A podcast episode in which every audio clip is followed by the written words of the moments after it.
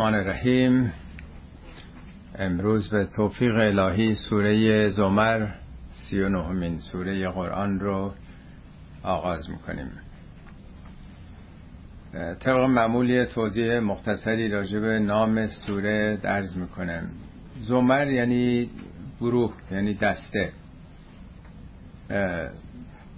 این اسم از آیه 71 و 73 این سوره گرفته شده. میگه روز قیامت مجرمین وسیق الذین کفروا الی جهنم زمرن.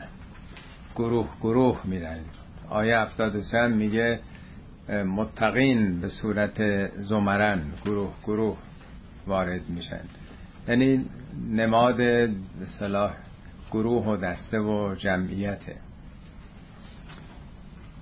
حالا شاید جلسه دوم یا سوم به اون آیات برسیم ولی نام سوره از اون آیه گرفته شده. این سوره پیش از سوره های هوامیم قرار گرفته. یعنی از سوره چهلم تا چهل و با حروف مقطعه آمیم آغاز میشه که اشاره به دو نام حکمت و رحمت خداوند داره که در این هفت سوره تنها واژه‌ای تنها کلمه ای که از هی و میم تشکیل میشه تو اون هفت سوره فقط مشتقات حکمت و رحمته. یعنی تنزیل قرآن به صورت تدریجی از سرچشمه رحمت خدا و حکمت خدا. یا برگرفته از اون دو نام نیکوی رحمت و حکمت که نازل شده. این سوره هم در واقع از تنزیل کتاب سخن میگه. می‌دونید فرق تنزیل با نزول اینه که نزول دفعتا واحده است ناگهانیه. بارانی که ناگهان میاد. ولی تنزیل در باب تفعیل یعنی به تدریج. قرآن در شب قدر بر دل مبارک پیامبر نازل شد. ولی در طول 23 سال متناسب با مقتضیات زمانی و مکانی شکل گرفت. مثالم قبلا زدم یک نویسنده یک ایدهی به ذهنش خطور می‌کنه. دریافت کرده. تو ذهنش هست. ولی حالا اگر بخواد کتابی بنویسه ماها طول می‌کشه تا این رو به رشته تحریر در بیاره. یا یه مهندسی یه ایدهی به ذهنش خطور می‌کنه که یک ساختمانی رو الهام گرفته از طبیعت به این شکل بسازه. حالا باید بره نقشه هاشو تهیه بکنه که پیاده بشه. غذایی هم که در دهان می‌گذاریم خب ممکنه در عرض پنج دقیقه نهار رو بخوریم. ولی این ساعت ها طول می‌کشه تا خورد بشه هضم و جذب بدن ما بشه. بنابراین هرگاه سخن از تنزیل قرآن منزول به صورت تدریجی در طول اون 23 ساله. تنزیل الکتاب من الله العزیز الحکیم. این فرو فرستادن تدریجی قرآن از جانب اون خدای یکتایی است که این دو صفت رو اینجا نام می‌بره. یکی عزیزه. عزیز نه به معنای فارسی دوست داشتنی. عزیز مبالغه عزت بی نهایت عزت. عزت هم یعنی بلندتر و برتر بودن. زمینی که آب بر او سوار نمیشه ازاز بهش میگن. خدا ابرقدرت جهانه دستی بالای دست او نیست. بعضی از مترجمین کلمه فرادست رو انتخاب کردن که بنده هم همونو گذاشتم. خدا فرادسته. ولی از اون جایی که میگن قدرت فساد میاره و قدرت مطلقم فساد مطلق میاره در عالم انسان ها البته. همیشه دیکتاتورها قدرت مطلق دارن فساد مطلق هم دارن. ولی خدا آن عزیزیه که کارش رو حکمت فرزانگیه. قدرت بینهایتش باعث نشده که ظلمی به بندگان بکنه. حکیم او. خب این آیات اول تا 29 این سوره در اولین سال هجرت نازل شده. مسلمونا همینطوری که می‌دونید 13 سال در مکه بودن زیر سلطه و فشار و سرکوب مشرکین. پیامبر دوبار اینا رو فرستاد به حبشه که جانشون در امان باشن. سال سیزدهم هم شبانه ترک کردن چون قصد کشتن پیامبر رو داشتن. قبلا هم مردم مدینه که اسمش قبلا یسرب بود. ولی وقتی پیامبر رفتن اونجا اسمش گذاشتن مدینه. مدینه یعنی شهر. مدینت نبی شهر پیامبر. با یک اساسنامه و آین نامه همزیستی مسالمت آمیز با یهودیا با مشرکین با غیره. جامعه آزاد شهروندی در واقع. خب اولین چیزی که خیلی مهمه در یه جامعه نوینی که می‌خواد پایگذاری بشه در واقع اون ایدئولوژی و اون اعتقاداتی است که حالا این مردم دارن. وجه تمایز و تفاوت مردمی که در مدینه آمدن با مکیان چیه؟ اونها هم به خدا اعتقاد داشتن. بارها در این کتاب گفته شده اگه ازشون بپرسید لئن سألتهم من خلق السماوات والارض کی این عالم کهکشان ها رو ساخته؟ لیقولون الله حتما میگن الله. پنج شیش بار این تو قرآن اومده. اگه ازشون بپرسی کی شما رو روزی میده حتما میگن الله. حتی یه جا میگه که کی آفریده؟ میگه خلقهن العزیز العلیم اون خداوندی که صاحب عزت و علمه.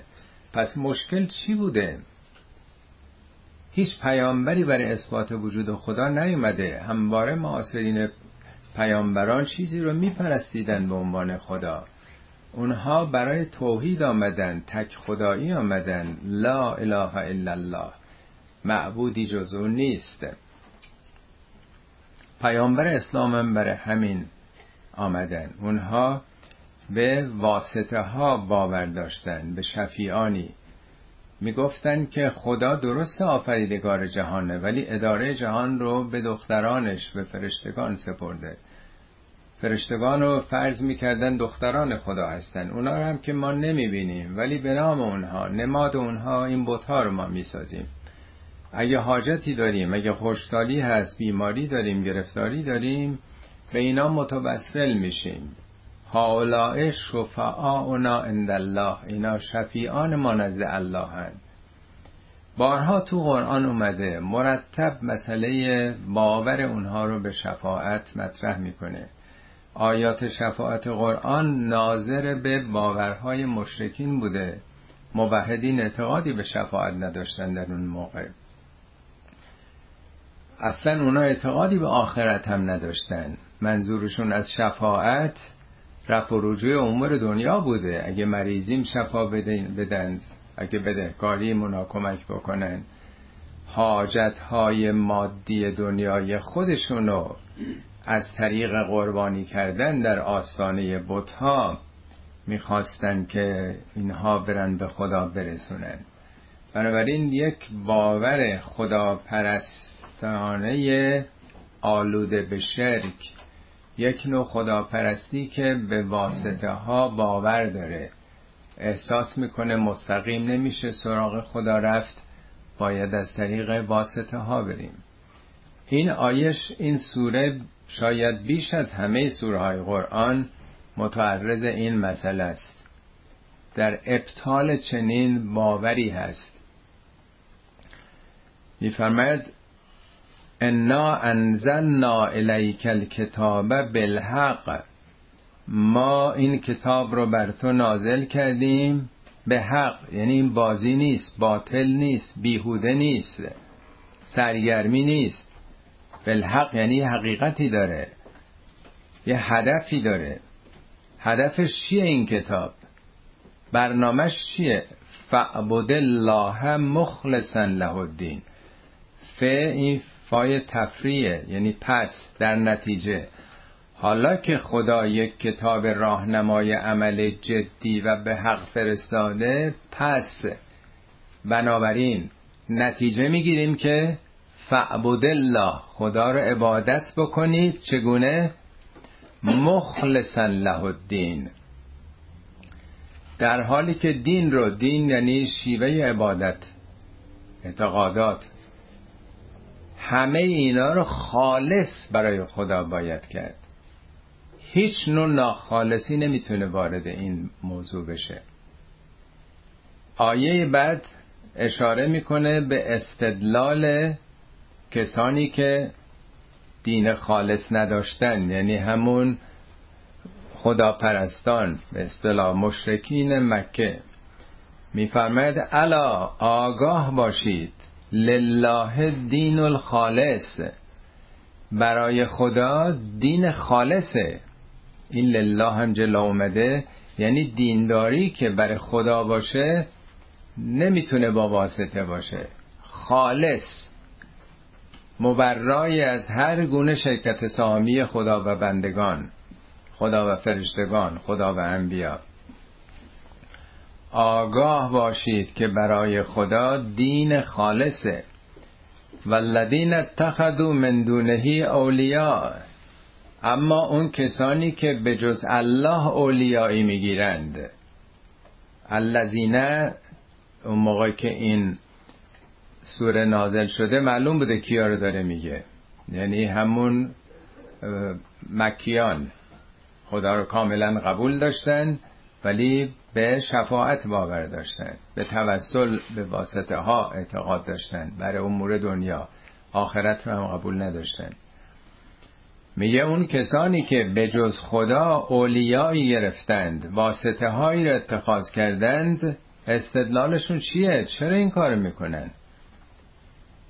ما نعبدهم می‌گفتن ما که اینا رو عبادت نمی کنیم ما خدا پرستیم ما خدا رو عبادت می‌کنیم. ما نعبدهم ما که اینا رو عبادت نمی کنیم الا لیقربونا الله زلفا. جز برای اینکه اینا وسیله تقرب ما به الله هستند البته اینا که نمی‌خواستن یه موحد باشن یه بنده خوب. یعنی اینا حاجت ما رو نزد خدا می‌برن. اینا پارتی های ما نزد خدا هستن. همین دعایی که می‌خونن روزای جمعه. یا وجیهن اند الله اشفع لنا اند الله شما وجیه هستید چهارده مزهوم ما رو که راه نمیدن. شما واسطه بشید از خدا برید بگیرید. اونا می‌گفتن ما که مستقیم سراغ خدا نمی‌تونیم بریم. خدا رب الاربابه. یه دهاتی روستایی که با پادشاه مملکت نمی‌تونه ارتباط برقرار بکنه. اون با کت خدا یه دهشه اون با بخش داره اون با فرمانداره اون با استانداره اون با وزیر کشور سلسله مراتب باید بره جلو. ما باید با این واسطه ها کار بکنیم. این استدلال همچنان هم هست. هم مسیحیان که صلیب می‌کشن معتقدن در واقع ایساس که این وسیله است. هم میشه در طول تاریخ بگونه ای بوده. می‌گفتن ما نعبدهم الا لیقربونا اینا وسیله تقرب ما نزدیک ما به سوی الله هن. زلفام یعنی نزدیکی شبیه همون معناست. ما رو نزدیک می‌کنند. ان الله یحکم بینهم فیما هم فیه یختلفون. خدا حکم خواهد کرد. در بین اینها در این اختلافی که ایجاد می‌کنند. یختلفون مزاره کدوم اختلاف؟ اگه ما بگیم همه ما بنده خدا هستیم چه یهودی ها چه مسیحی ها چه مسلمون ها سنی شیعه همه با اون خدا کار داریم. ولی اگه قرار باشه هر کسی به سوی واسطه بره دیگه ما یکی نیستیم. اگه قرار بشه این به این مرجع اعتقاد داشته باشه اون به این مرجع اون به این مرجع این رساله اینو بخونه این مال اینو بخونه. هر کدوم از یه راهی بخوایم بریم وحدت به هم می‌خوره. اختلاف به وجود میاد. ولی اگه همه به این اصل باور داشته باشیم که مهم تسلیم به خداست بنابراین ممکنه یه یهودی یک مسیحی تسلیم به خدا برای ما خیلی عزیزتر و نزدیکتر باشه. از یه مسلمونی که شناسنامه مسلمونه. یعنی این تعصبات اون وقت پیش میاد. شیعه و سنی و نمی‌دونم مذاهب و ادیان مختلف. جنگ هفتاد و دو ملت در واقع. میگه ایناست که اختلاف به وجود میاد. ولی اگه همه تمام توجهاتشون رو معطوف به اون الله بکنن یه مشکلی نیست دیگه. همه با هم یکی هستید. همه بنده یک خدا هستیم. یک فرمانو باید اجرا بکنیم. خدا حکم خواهد کرد بینشون. ان الله لا یهدی من هو کاذب کفار. ان تأکید قطعا صد درصد مسلما الله لا یهدی. یهدی رو ترجمه می‌کنن هدایت نمی‌کنه ولی خدا که همه رو هدایت کرده. هدایت معنای اصلیش ایصال به مقصوده یعنی رساندن به هدف. تو از اون طریق می‌خوای به حاجاتت برسی؟ هرگز خداوند نمیرسونه تو رو. لا یهدی به معنای نرساندن به مقصوده. توضیح دادم قبلا راجع به هدایت. و این یه اشتباهی که در فارسی هدایت و راهنمایی ترجمه می‌کنن. راهنمایی یعنی آدرس گرفتن. ولی هدایت یعنی بردن رساندن در واقع. هادی کسی است که پیروان رو به مقصد میرسونه. یعنی این راه راه واسطه راه شفاعت به مقصود نرسیدنه. لا یهدی چه کسی رو؟ من هو کاذبون کفار. چرا این دو تا صفت آورده؟ کاذب کیه اینجا؟ یعنی این دروغه. این دروغه که کسان دیگه موثرن می‌تونن تو چاه جمکران اگر تو حاجت تو انداختی به امام قایب برسونن اونم سلسله مراتب حاجتت برآورده بشه. این دروغه که اگر به ذریح دست تو گرفتی. اگر نمی‌دونم متوسل به این و اون شدی. اینا کذبه در عالم واقع. نه تنها کذبه بلکه کفره کفارم صفت مشبه است بسیار کفره. کفر یعنی حق ناشناسیه. همه چی رو خدا داده. همه نعمات از جانب خداست. حالا می‌خوای سراغ بندگان خدا بری؟ یعنی خدا جلاد سختگیر مته به خشخاش می‌ذاره ولی یه آدمایی خیلی مهربونن خیلی دوست داشتنی اونا پارتی بازی می‌کنن ما رو به اون هدف میرسونن. اگر در دل اونها طور که راجع پیامبر ما فرمود فبه ما رحمت من الله لنت لهم. به خاطر اون رحمت ویژه خدا دادی بود که تو انقدر مهربان و ملایم شدی برای مردم. پس همه چی خداست. انبیا و اولیا رول مدل های ما هستند. بهترین الگوهای بندگی خدا هستند. اونها معلمین ما هستند. ما باید به اونها نگاه بکنیم. راه زندگی توحیدی رو بیاموزیم. شیعه یعنی پیرو کسی که پی کسی میره. نه اینکه هر وقت مریض شد از او شفاش بخواد. هر وقت پولش کم آمد قرض داشت بخواد از اونا بگیره. اونا یه همچین نقشی نداشتن. مؤسسات کارگوشایی نبودن در زمان حیاتشون. پزشک نبودن. اونا طبیبان دل بودن. طبیبان امراض در واقع دل انسان بودند. اونها معلمین ایمان بودن اخلاص بودن. ما اونا رو خرج هوایج مادی پایین خودمون داریم می‌کنیم.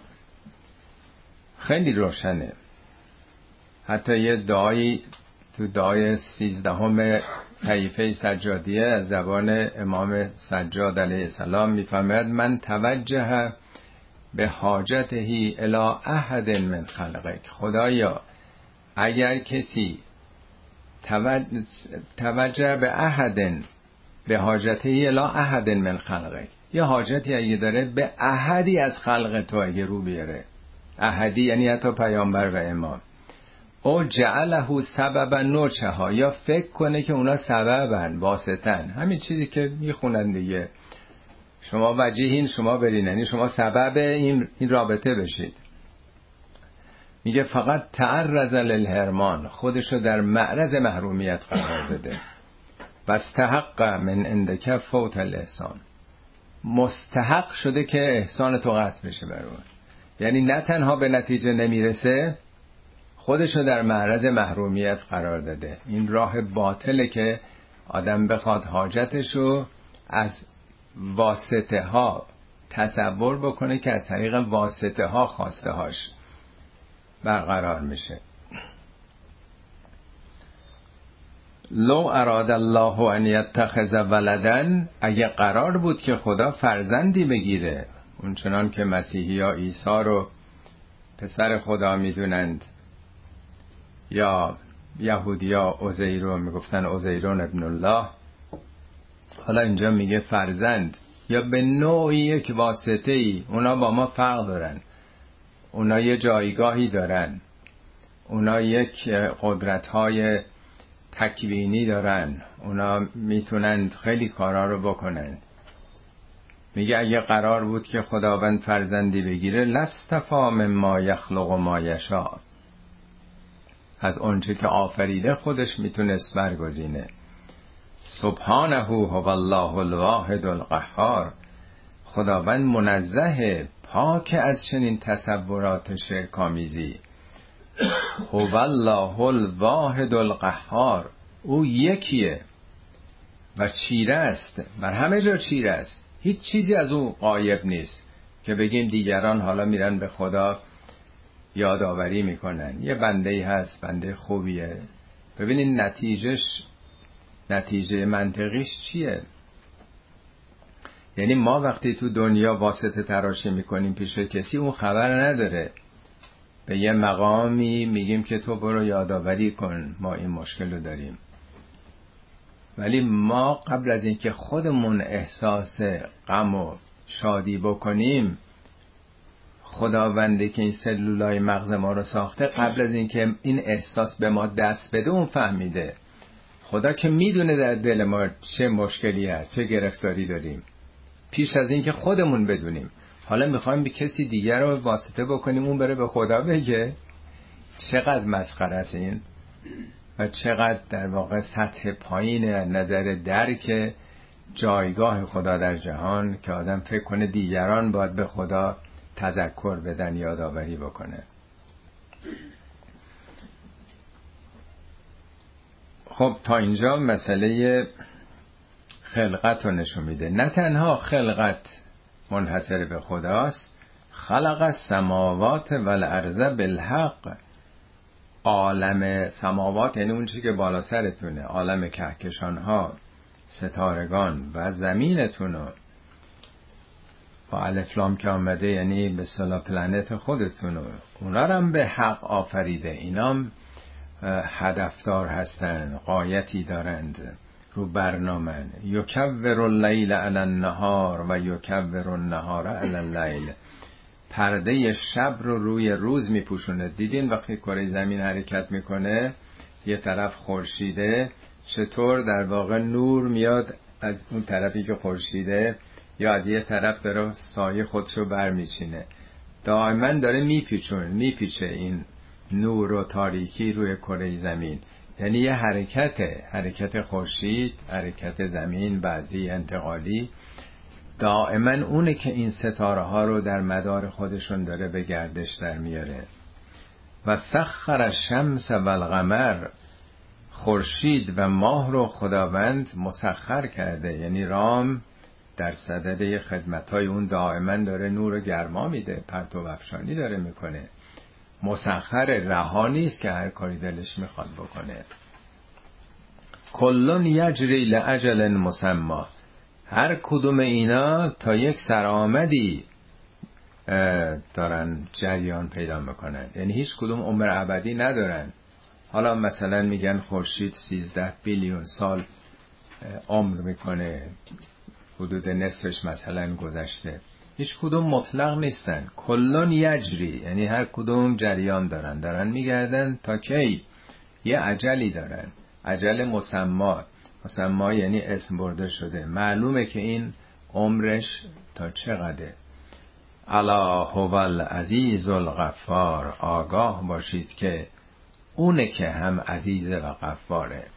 یعنی ابرقدرته ولی ابرقدرتی است که غفور بخشنده است.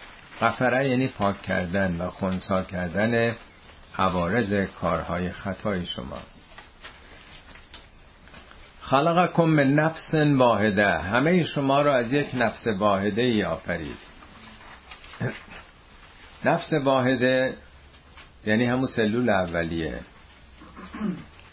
خیلی ها تصور کردن رو همون قصه ای که از تورات نقل شده و مفسرین اولیه بعضی از یهودی که مسلمون شدن همون اطلاعاتی که از تورات داشتن همراه خودشون وارد جهان اسلام کردن. مفسرین اولیه هم تحت تاثیر قرار دادن. یه حرفایی زده شده مفسرین بعدی هی از اونا کپی کردن. اکثریت مردم فکر می‌کنن که قهرمان این ماجرای آفرینش مرد بوده. خدا در واقع آدم آفریده.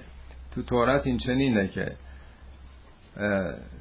آدم گفت که خدای ما حسلم سر میره تنها و یه همدمی می‌خوام. خدا همو رو به خواب برد و بعد بیهوشش کرد دنده چپش رو در برد از دنده چپش زن و براش آفرید گفت خب اینم همدم تو. بعدم به این داستانی که به این درخت نزدیک نشید و از این چیز نخورید و ولی بالاخره آدم مرتکب اون خطا شد و بعد گفت که چرا این کاری کردی؟ گفت این همدمی که بر من قرار دادی من رو در واقع فرید داد. بعدم میگه که خب حالا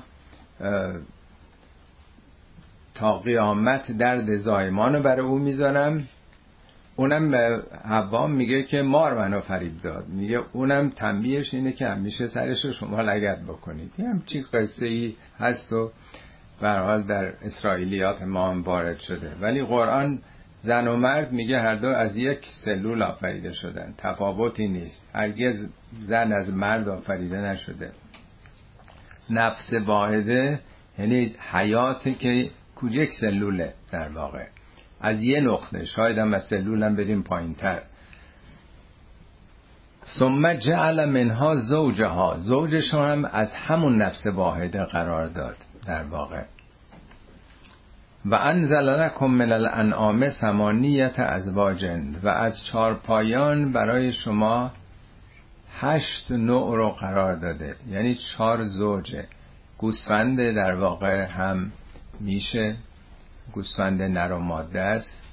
بوزه و گاوه هر کدوم هم یه نقشی دارن دیگه. گاوه نر با گاوه ماده. خب اون شخ می‌زنه این شیر میده و شطور خب این حیوانات به این بزرگی در خدمت بر حال حداقل معاصرینی که اون موقع بودند.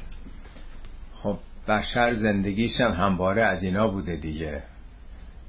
از شیرشون و ماستشون و کرب و پنیر و همه چی گوشتشون و پوستشون و رودشون و حتی فضولاتشون هم سوخت زمستانیشون بوده دیگه.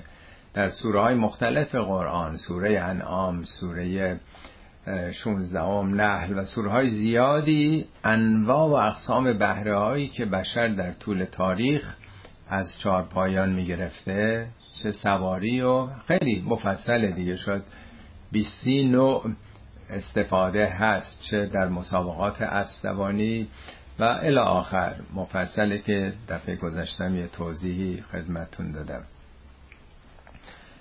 یخلقکم فی بطون امهاتکم. شما رو در رحم مادرانتون همه رو آفرید. خلقا من بعد خلقن. خلقت پشت خلقت. اول نطفه بودیم. اول که خاک بودیم بعد نطفه شدیم بعد علقه شدیم بعد مزغه شدیم. مزغه مخلقه و غیر مخلقه. الی آخر در سوره های قرآن بعضی ها پنج مرحله در بعضی سوره هفت مرحله رو توضیح داده. حالا قدیمی ها که نمی‌دونستن ولی حالا کسی حامله بشه زود می‌تونه از هفته بعد تمام عکس و بر حال مشخصات اونچه که تو رحم داره دائما ببینه که در چه وضعیتی هست چی کار داره می‌کنه الان چقدر رشد کرده.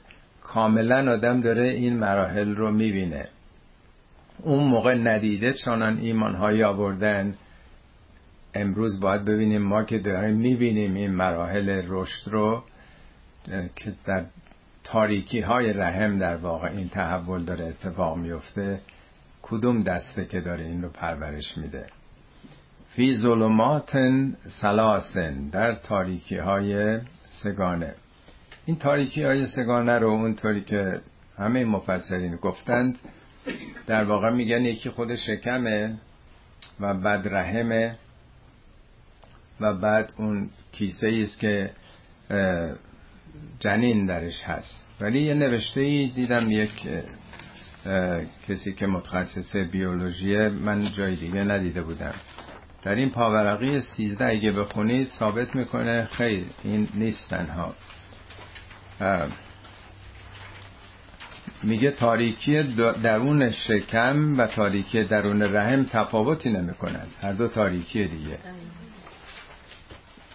و یکی از آنها برای تاریک کردن فضای رشد جنین کافی است. ماهیت این تاریکی ها تأثیرشان یکیست دوم لایه های جنینی یعنی کیسه آمنیوتیک شفاف است و تاریکی ندارد. اونی که بچه توی اونه. سوم هر کدام از سه دیواره مذکور خود از چندین لایه تشکیل شدهاند. چهار تاریکی ناشی از سلایه فوق تأثیر شناخته شده ای بر رشد و تکوین جنین ندارد. این چیزی است که خود منم اینطور تصور می‌کردم. ایشون سه تا تاریکی دیگه ای مطرح کرده تاریکی معرفتیه در واقع. توضیحش حالا من خودتون می‌خونید. اولی که میگه 20 ما 46 تا کروموزوم داریم دیگه. دو جفت دو 23 تاست. ترکیب که میشه با مؤنث احتمال اینکه این چگونه در میاد 23 تا صفر. یه یک بذارین. تقسیم بر یه عددی که 23 تا صفر داره. انقدر پیچیده است. این تازه مرحله اولشه. بعدم که میگه خب اینها سپرم و اوول با هم ترکیب میشن. خود اونم در واقع تغییرات ژنهای این کروموزوما اینا کاملا متفاوت پیچیده است. یعنی نه تنها خود کروموزوم یه تاریکیه به احتمال نزدیک به محال بشه پیش بینی کرد که چگونه در میاد. مرحله بعدش هم که شکل می‌گیره ژن هم همینطور. و بعد مرحله سومش اینا رو توضیح میده توضیح علمیه که جنین هم بر حسب اینکه مادر چه حالتی داشته باشه تحت تاثیر چه شرایط بیرونی بخواد باشه. یعنی از اولین انسانی که رو کره زمین پدید آمده. تا قیام قیامت دوتا مثل هم نیستن. پس یه تحولاتی داره تو رحم اتفاق میفته که خاص خودشه ویژه خودشه کد خودشو داره. سه نوع تاریکی از مرحله کروموزوم و ژن و بعد شکل گرفتن جنین.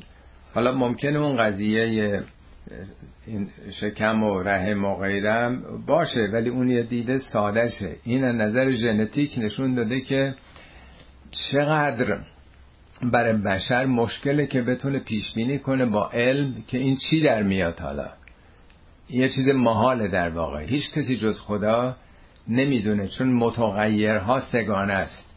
این متغیرهای مختلف مسئله رو کاملا مجهول کرده که فقط اون علم مطلق خداست که می‌تونه تشخیص بده. ذالکم الله ربکم. این اللهی که ارباب شماست نه اربابتون اون بودها و واسطه ها که سراغ اونا برید.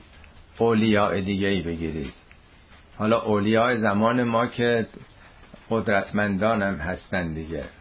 انسان که ولایت مطلقه پیدا می‌کنن و همه سرسپرده اون میشن و ارباب ها اونا میشن. میگه این اللهی که همه کار دست اونه. لا اله الا هو فانا تصرفون. به جزو چیز دیگه ای نیست. به جزو معبودی نیست. کجا دارید منصرف میشید؟ از این انصراف حاصل می‌کنید می‌خواید سراغ چی برید؟ چه چیز دیگه ای به جز الله با این شرایط هست؟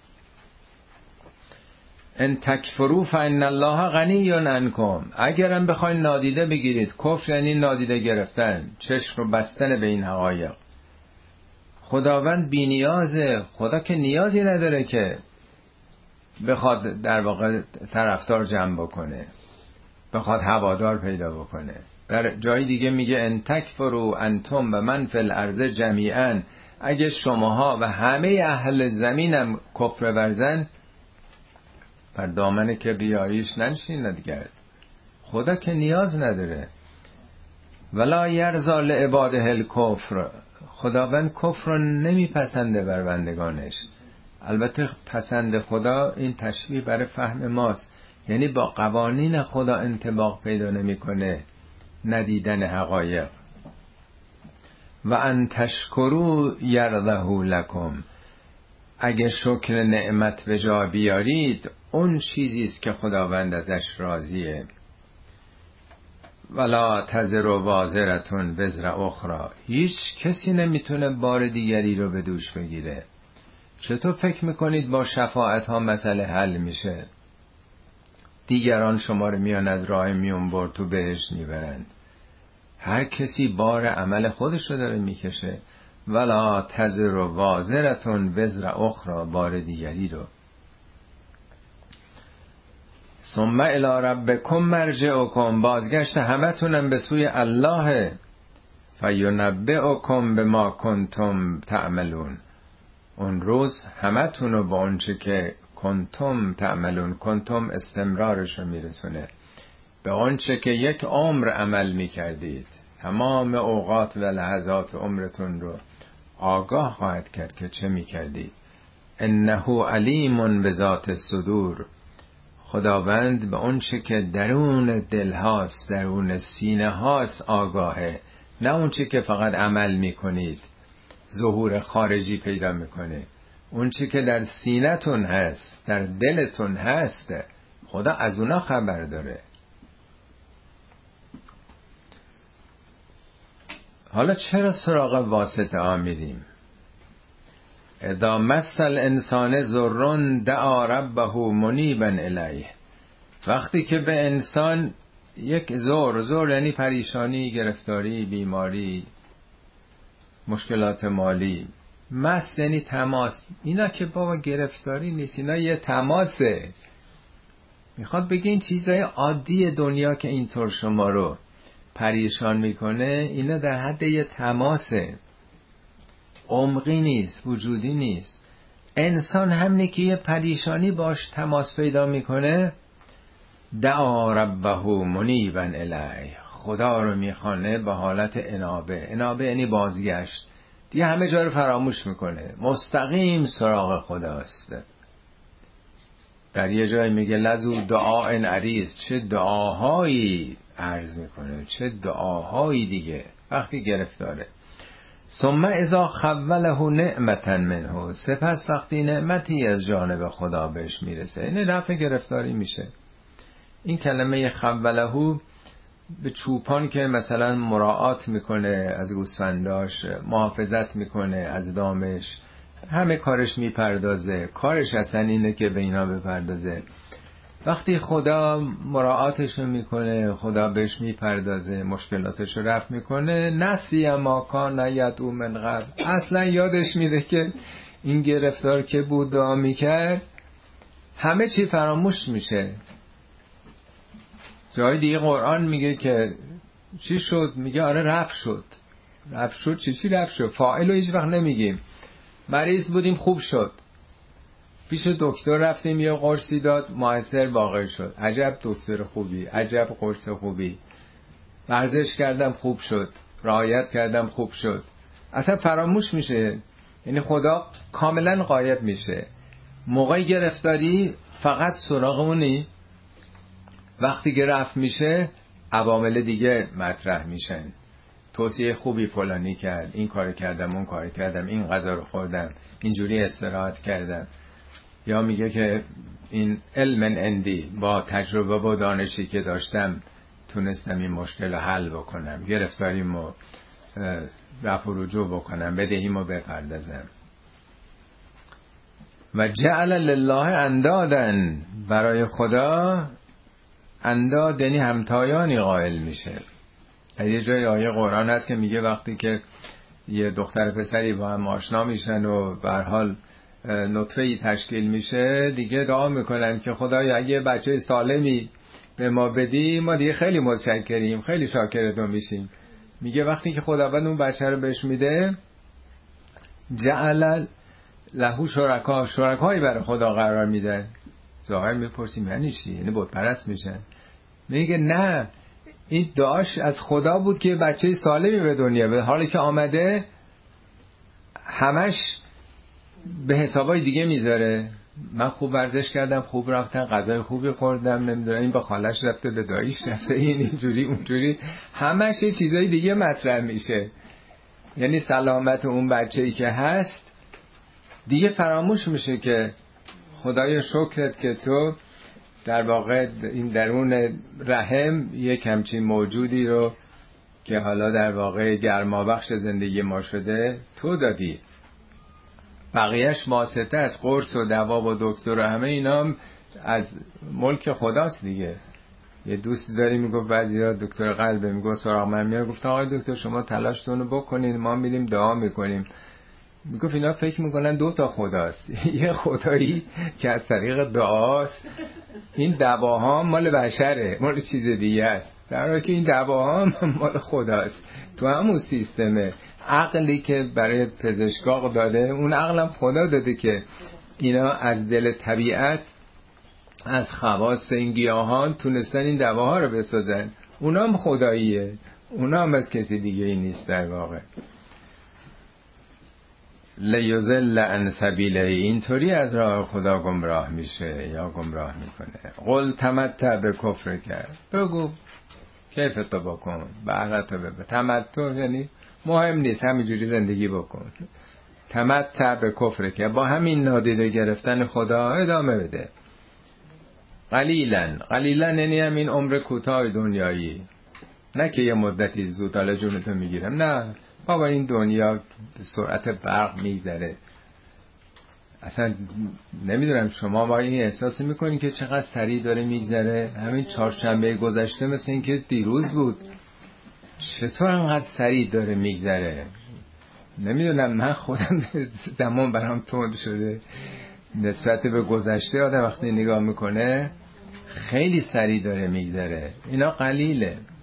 ادامه بده زندگیت انک من اصحاب نار تو داری اصحاب یعنی ملازمت با چیز شدن. تو داری آتشی می‌کنی زندگی خودتو. با این قفلت از قوانین و نظامات.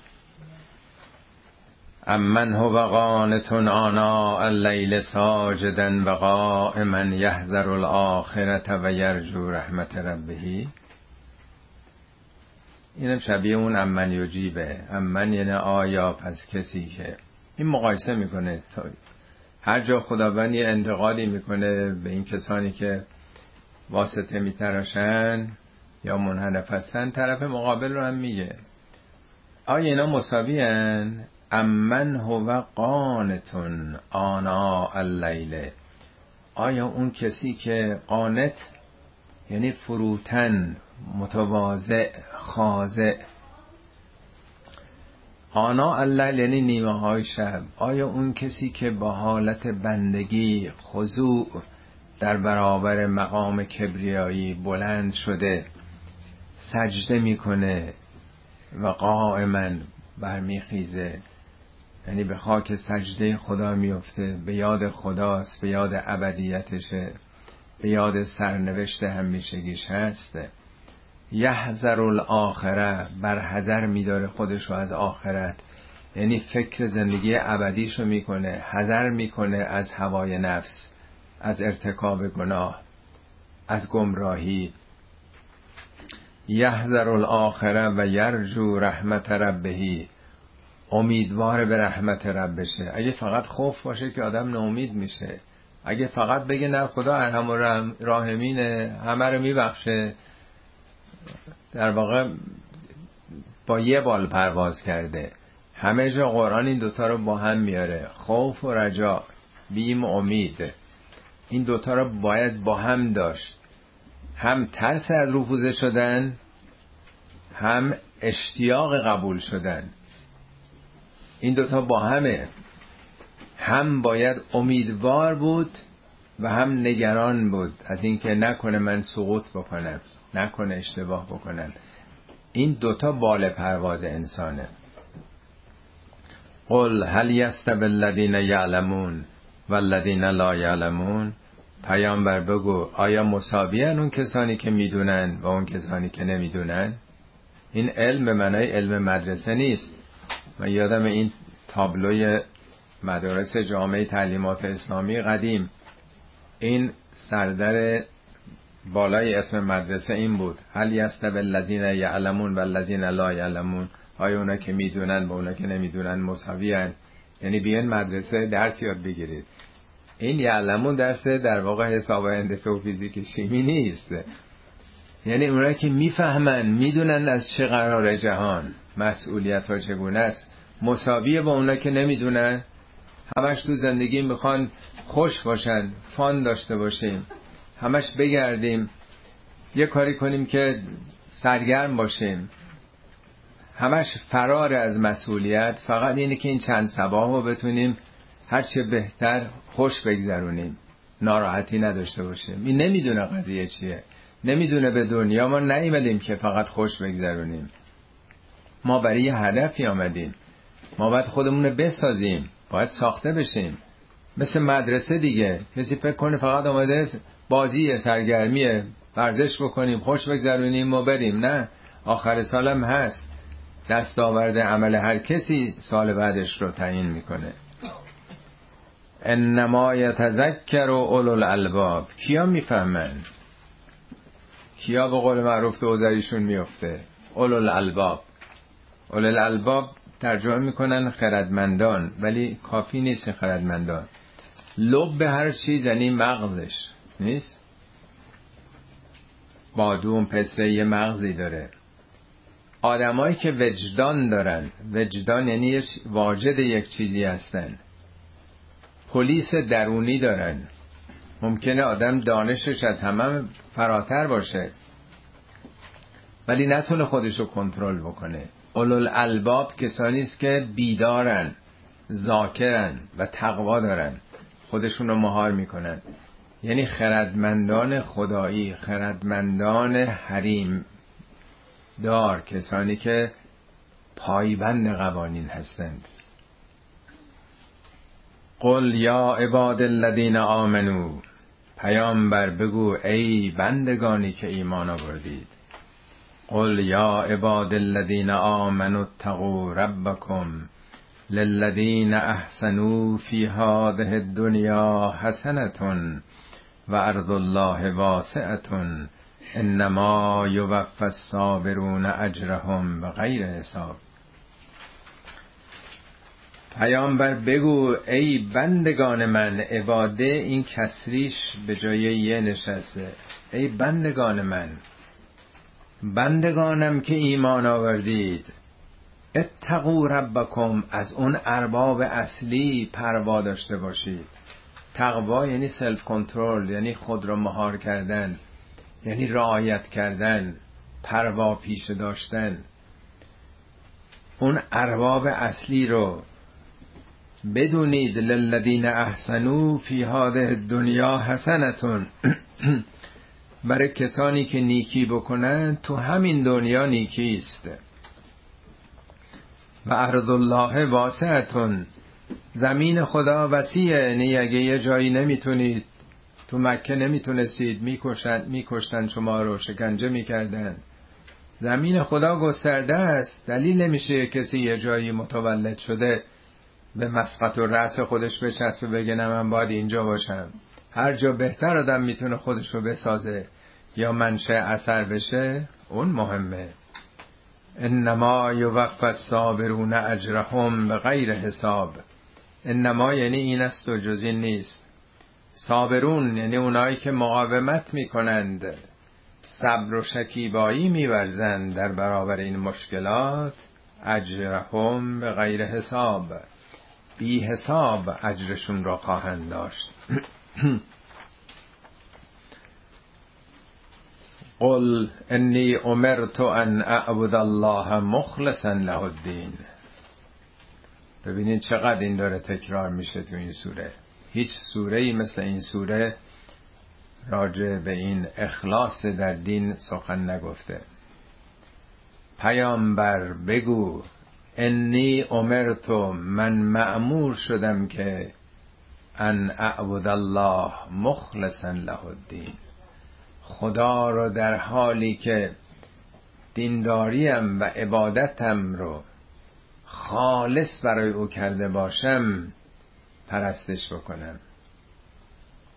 در جای دیگه قرآن هست میگه بگو قل ان صلاتی و نسکی و محیای و مماتی لله رب العالمین. قل بگو ان صلاتی صلات روی کرد. اون چیزی که به سمتش میرم آرمان هام ایدئال هام معبودم. ان صلاتی و نسکی اگه مناسکی انجام میدم عبادت های شکلی دارم. قل ان صلاتی و نسکی و محیایی اصلا حیات من زندگی من انرژی من توانایی هایی که دارم چه قوت بدنیم چه مالیم. و مماتی مرگم هم همینطور. در همش در تعلق به خدا داره. همه چی اونه. این میشه در واقع دینداری خالص. کسی دیگه این وسط نیست. ببینید وقتی اینها نباشه مردم ما میاراشون قاطی میشه. انسانهایی بت میشن. بعضیام سرباز صفر یه شخص میشن. با تمام وجود وابسته به اون میشن. سردار هم میشن بزرگ هم میشن. جمعیت های میلیونی هم در واقع به استقبال میرن به بزرگداشت میرن. یعنی در واقع می‌بینیم چگونه آدم ها در راه باطل فداکاری می‌کنن. صادقانه در یک راهی که معلوم نیست. مورد قبول خدا باشه. به چه دلیل؟ با کدوم معیار قرآنی؟ می‌بینی که چقدر قاطی میشه؟ حضرت علی میفرماید اگه حق از امتزاج باطل خالص می‌شد که پنهان نمیموند. باطلم اگه یه جاهایش حق نبود که اونم پنهان نمیموند. میگه حق و باطل سخت در هم تنیده میشه. اینجاست که ابتلای انسان هاست. حق و باطل کدومه؟ آیا هر کسی در هر راهی صادقانه خالصانه فداکاری کرد جانشم داد الزامن راه حق اونه؟ یا نه باید دید این کار توحیدی بوده یا نبوده؟ این دفعه من اشاره کردم بودم می‌بینه تعجبم می‌کنه که چطور مرزها قاطی شده. همه چی در واقع از مسیر خودش داره خارج میشه برای اینکه از خدا خارج میشن بندگان خدا. یک قطب های دیگه به وجود میان یه عده هم وابسته صد درصد به اون قطب ها میشن. حالا هر کی و هر چی. می‌بینیم که تمام وجودشون رو در اون راه می‌ذارن. و امرتو لان اکون اول المسلمین. پیامبر بگو من مأمورم که اول مسلم باشم نه اول مسلمون. اول کسی که خودم تسلیم به این باشم که به جز الله به جز خدا چیز دیگر رو نبینم. و امرت لان اکون اول المسلمین. قل انی اخافو. ببینید چند بار هی میگه قل. پیامبر بگو یعنی پیامبر وقتی اعلام بکنه تکلیف دیگه امثال بنده روشنه. قل انی اخاف ان اسیت ربی عذاب یوم عظیم. پیامبر بگو که به بندگان که منم میترسم که اگر نافرمانی بکنم عذاب عظیم خواهم داشت. پیامبرش هم مسئول نیست که اگر بخواد غیر خدا توجه بکنه. چه برسه بندگان؟ قل الله اعبد مخلصا له الدین. دینی. دیگه چقدر داره تکرار میشه؟ بگو من الله رو فقط عبادت می‌کنم. عبادت هم یعنی در واقع رام و تسلیم و شیفته او بودن نبندگانش فعبدو ما شئتم من دونهی. هر کسی رو می‌خوان به جز خدا دنبالش برید. من دونهی به جز خدا. قل ان الخاسرین الذين خسروا انفسهم و اهلیهم یوم القیامه. خالصانه دنبال خدا نمیرید دنبال واسطه هم می‌خوایم برید برید بفرمایید. راهش بازه. ولی بدونید ان الخاسرین زیانکاران کیا هستن؟ اون کسانی که در قیامت هم خودشونو باختن و هم اهلشونو. حالا اهل می‌تونه همسر و فرزند باشه می‌تونه دوستان باشه می‌تونه پیروان باشه. یعنی هم خودش رو به گمراهی و خسارت و زیان انداخته و هم وابستگان به خودشو چقدر آدم باید زیان بزرگی برده باشه که هم خودشو بدبخت کرده و هم دیگران رو. الا ذالک هو الخسران المبین. آگاه باشید. زیان آشکار اینه که آدم موجب بدبختی دیگران هم علاوه بر خودش شده باشه. لهم من فوقهم ذلل من النار و من تحتهم ذلل برای اونهاست از فوقشون فراگیرهایی از آتش و در زیرشون. البته اینا ظاهر آیات و اینا بالا پایین نداره. یعنی تمام وجود احاطه کرده. قرآن میگه این آتش آتش معمولی که نیست. نار الله المقدت التي تطلع من الافعده علی الافعده. آتشی است که از دلها داره شعله می‌کشه. یعنی این آثار و عوارضش تمام بالا و پایین انسان رو گرفته. ذالک یخوف الله بهی عباده یا عباد فتقون. اینه که خدا داره هشدار میده بندگانش رو ذالکه یعنی این شیوه توحیدیه که یخوف الله بهی عباده یا عباد فتقون. یا عباده اون کسرش به جای یه اومده.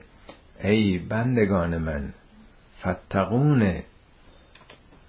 پروای منو داشته باشید.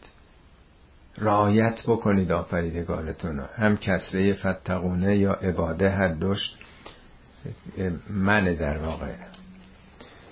دو تا آیه دیگه هم می‌خونیم. یک کمی وقتمونم ببخشید که داره اضافه میشه. آیت معروف قرآنه. والذین اجتنبوا الطاغوت ان یعبدوها و انابوا الى الله لهم البشرا فبشر عباد الذين يستمعون القول فيتبعون احسنه. اولئك الذين هداهم الله و اولئك هم اولو الالباب این آیه رو متاسفانه از انتهای این آیه می‌خونن با آیه بعدی و یک برداشت روشنفکرانه امروزی ازش می‌گیرن. میگن تو قرآن هم گفته که اقوال همه رو بشنوید بهترین رو انتخاب کنید قرآن چقدر روشنفکرانه است؟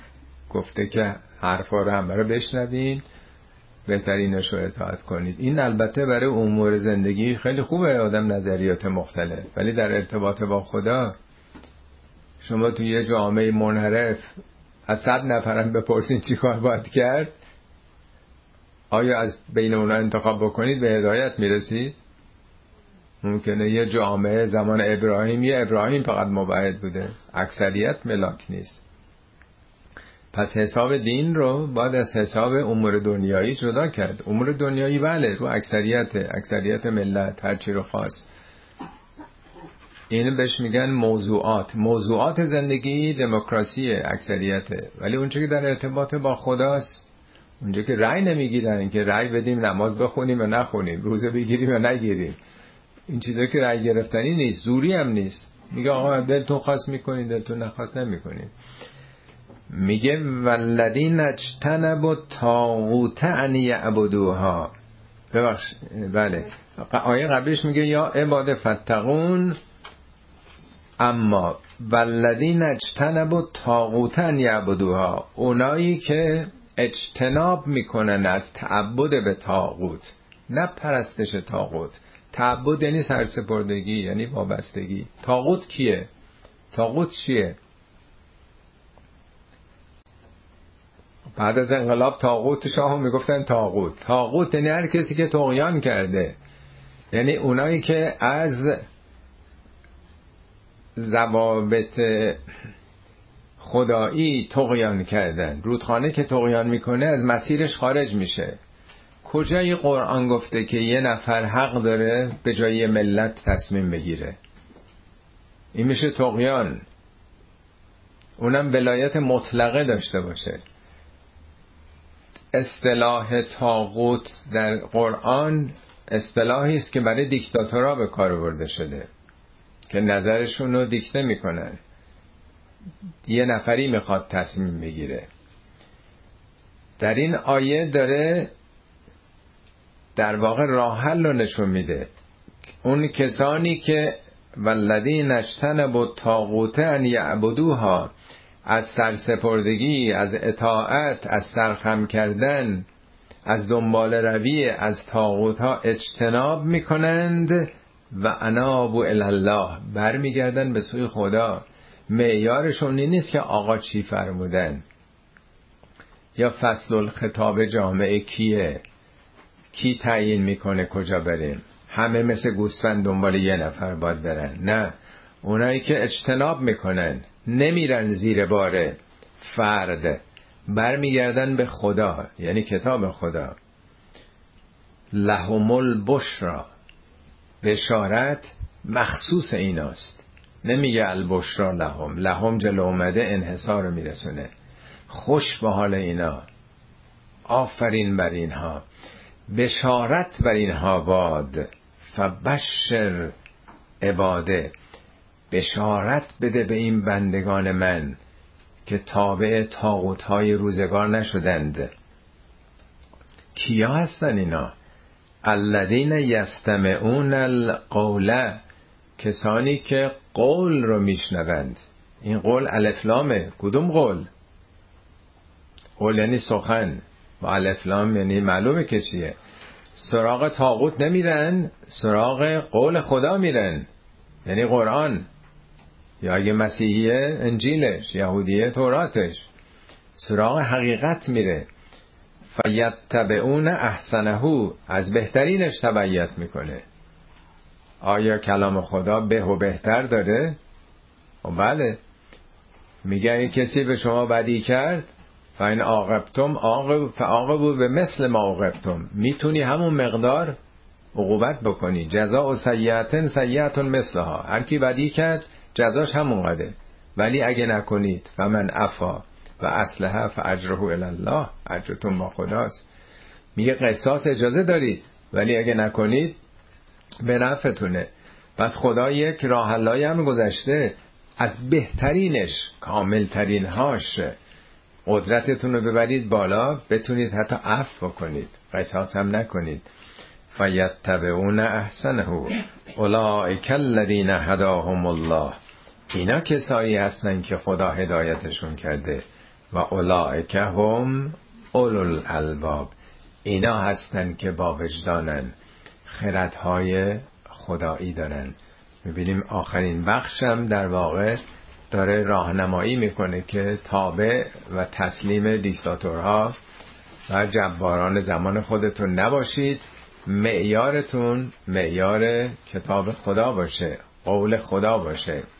ببینید خدا چگونه پسندیده وگرنه همه می‌بینیم برده و پیرو قدرت ها میشن یا شاه پرست میشن یا شیخ پرست میشن یا تو کشورهای دیگه. هر کی جلو افتاده رهبری دستشه همه تو اون خط دارن میرن. این آیات در واقع تشویق به اینه که مستقل باشید با معیارهای خدایی کار بکنید. صدق الله العلی العظیم. بسم الله الرحمن الرحیم. و بهی نستعین.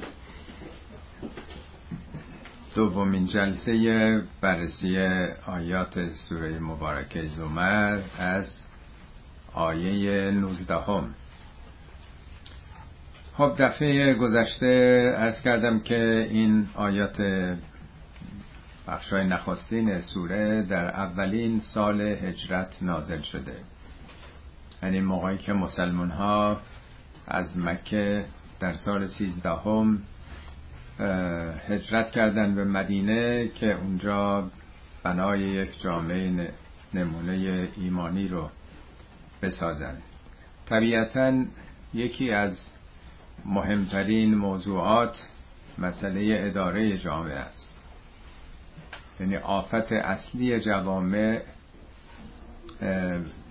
در واقع خروج از حاکمیت ملت مردم سالاریه یعنی رشد کردن دیکتاتورها تاغوتها اشرار به تعبیر حضرت علی. این که آخرین آیاتی که در اون صفحه خوندیم اون جلسه خوندیم به دنبال اون تأکیدی که به اخلاص در دین و عدم اختلاط با شرک و شاعبه های شخصیت پرستی بود که در این سوره بیش از سوره های قرآنه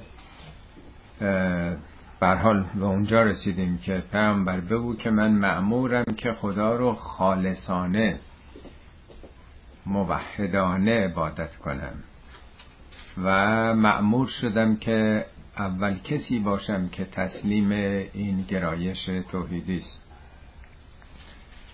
بگو پیامبر که من بیم دارم از این که اگر نافرمانی کنم پروردگارم و در این امر یکتایی گرفتار عذاب عظیم خواهم شد. بازم میگه بگو قل الله اعبد مخلصا له دینی. بگو من فقط خدا رو عبادت می‌کنم در حالی که خالص کرده باشم. تمام عبادت هام رو همه چی فقط برای او. هیچ ناخالصی و شرک و هیچ واسطه ای در این وسط نیاد. بعد میگه فعبدو ماشهتم شما آزادید. اختیار خودتونه دارید. هر چی که می‌خواید فعبدو ماشهتم من دونهی. ولی بدونید که زیانکاران واقعی کسانی هستند که موجب خسارت و زیان هم خودشون و هم اهلشون وابستگانشون همسر و فرزند و و کسانی که باشون کار دارن. چه زیانی بالاتر از این که آدم خودش رو دوزخی کرده باشه و موجب انحراف و گمراهی دیگران هم شده باشه. خب بعد منتهی شد به این آیه ای که اینه که خدا شما رو خوف میده بهش. عواقب و عوارض عذاب آور آینده اگر شرکی در عبادت وارد بشه و بعد این آیه معروف یا عباد فتقون ای بندگان من از من پروا داشته باشید. خدا رو در نظر داشته باشید. والذین اجتنبوا الطاغوت ان یعبدوها اونهایی که از تعبد اینجا تعبد به معنای سرسپردگی گوش به فرمانی وابستگی به تاغوت ها اجتناب می‌کنند. نمی‌خوان مطابق نرخ زمانه جب روز در واقع دنبال قدرت حاکم برند. اونایی که اجتناب می‌کنن از این تن دادن به قدرت های حاکم و انابو الله برمیگردن به سوی خدا دائما. انابه بازگشت دائمیه. به خدا خدام که جایی نیست که به او برگردیم. یعنی به فرامین خدا به کتاب خدا برمیگردند لهم البشرا. بشارت مخصوص ایناست. این لهم که جلو اومده انحصار رو میرسونه. اینان که خوشبحالی دارن اینان که بشارت به اونها داده میشه. کیا هستند؟ الذین یستمعون القول. القول که الف آمده. بعضیا این رو در واقع الف لام کلی گرفتن. یعنی هر قولی رو. ولی به نظر بنده القول الف لام آمده چون موضوع کتاب قرآن مطرحه. یعنی به جای تکیه به تاغوت چون بحث جامعه اسلامیه. به کتاب کتاب راهنمای عمل گوش می‌کنند الذین یستمعون القول فیتبعون احسنه. از بهترین هایی که در این کتاب هست تبعیت می‌کنند. خب از کردم که قرآن مراحل مختلفی گذاشته بر حسب توانایی هر کسی. میگه تلاششون اینه که در عالی ترین مرتبه حالا ایثار یه حد اقلی داره یه حد اکثری. تلاششون اینه که تبعیت کنن از بهترین ها اینا هستن که خدا هدایتشون کرده و اینا خردمندان هستند آدمای باوجدان این مقدمه بود که عرض کردم دفعه گذشته. حالا از آیه 19 هم افمن حق علیه کلمت العذاب؟ افانت تنقذ من فی النار؟ تنقذ من فی النار؟ افمن آیا یعنی با توجه به این دوراهی یا الله یا تاغوت که میشه تو قرآن مقابله همه میگه الذین آمنو یقاتلون فی سبیل الله و الذین کفروا یقاتلون فی سبیل تاغوت این دو تا شعبه است در طول تاریخ.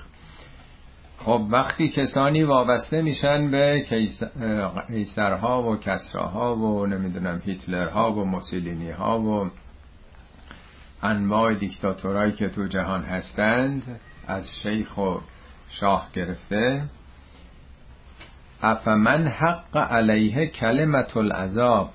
کلمه عذاب بر اونها تحقق پیدا می‌کنه. کلمه معنای فارسی معادل روشنی نداره ولی بیشتر میشه گفت تأثیر. تأثیرات. میگه اگه همه درخت های جنگل ها قلم می شدن و همه دریاها مرکب که کلمات خدا رو بشمرن نمی‌تونستن. نه به معنای کلماتی که می‌شناسیم.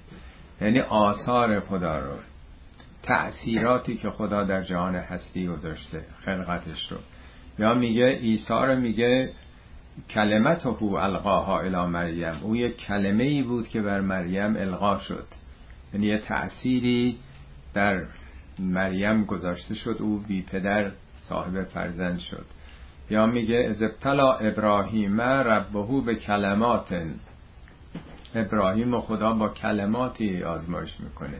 صبر نمی‌دونم ایثار خیلی چیزا هستش. همه ارزش های اخلاقی انسانی. یا حضرت آدم میگه ما لم نجد له ازمن عزمی نیافتیم ولی یواش یواش او به کلماتی از پروردگار آگاهی پیدا کرد. حالا اینجا می کلمه عذاب اینم یه حقیقت در جهان. نمیگه خدا کسی رو عذاب می‌کنه.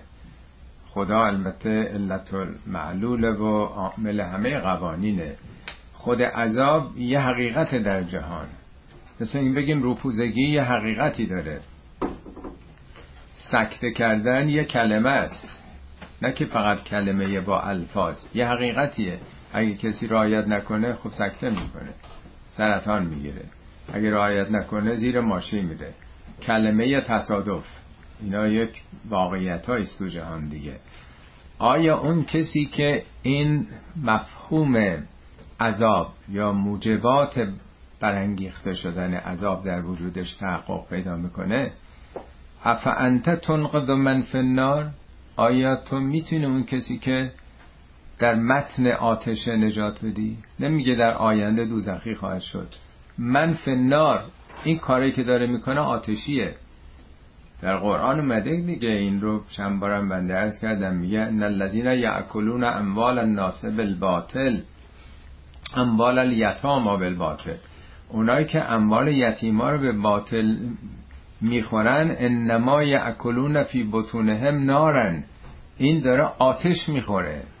و سیسلون را به زودی این آتش شعله ور خواهد شد. این برای فهم ماست که میگه آتش بگینه آتشی نمی‌خوره؟ یعنی این داره ذرات وجودش رو دوزخی می‌کنه که مال یک یتیم بیچاره بی سرپرست رو داره تلف می‌کنه. آیا تو می‌تونی این کارو بکنی پیامبر؟ تو قدرت شفاعت داری؟ تو می‌تونی واسطه بشی؟ اینا هم همه درسه ها. حتی پیامبرم نمی‌تونه کسی برای کسی کاری بکنه.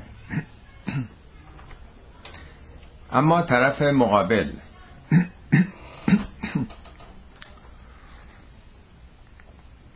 لکن الذین اتقوا ربهم.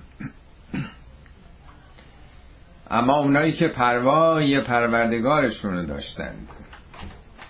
پروا همون سلف کنترله می‌تونست در برابر حرس و حسد و کینه و کبر و همه شهوات خودشو مهار بکنه. ترمز داشته باشه.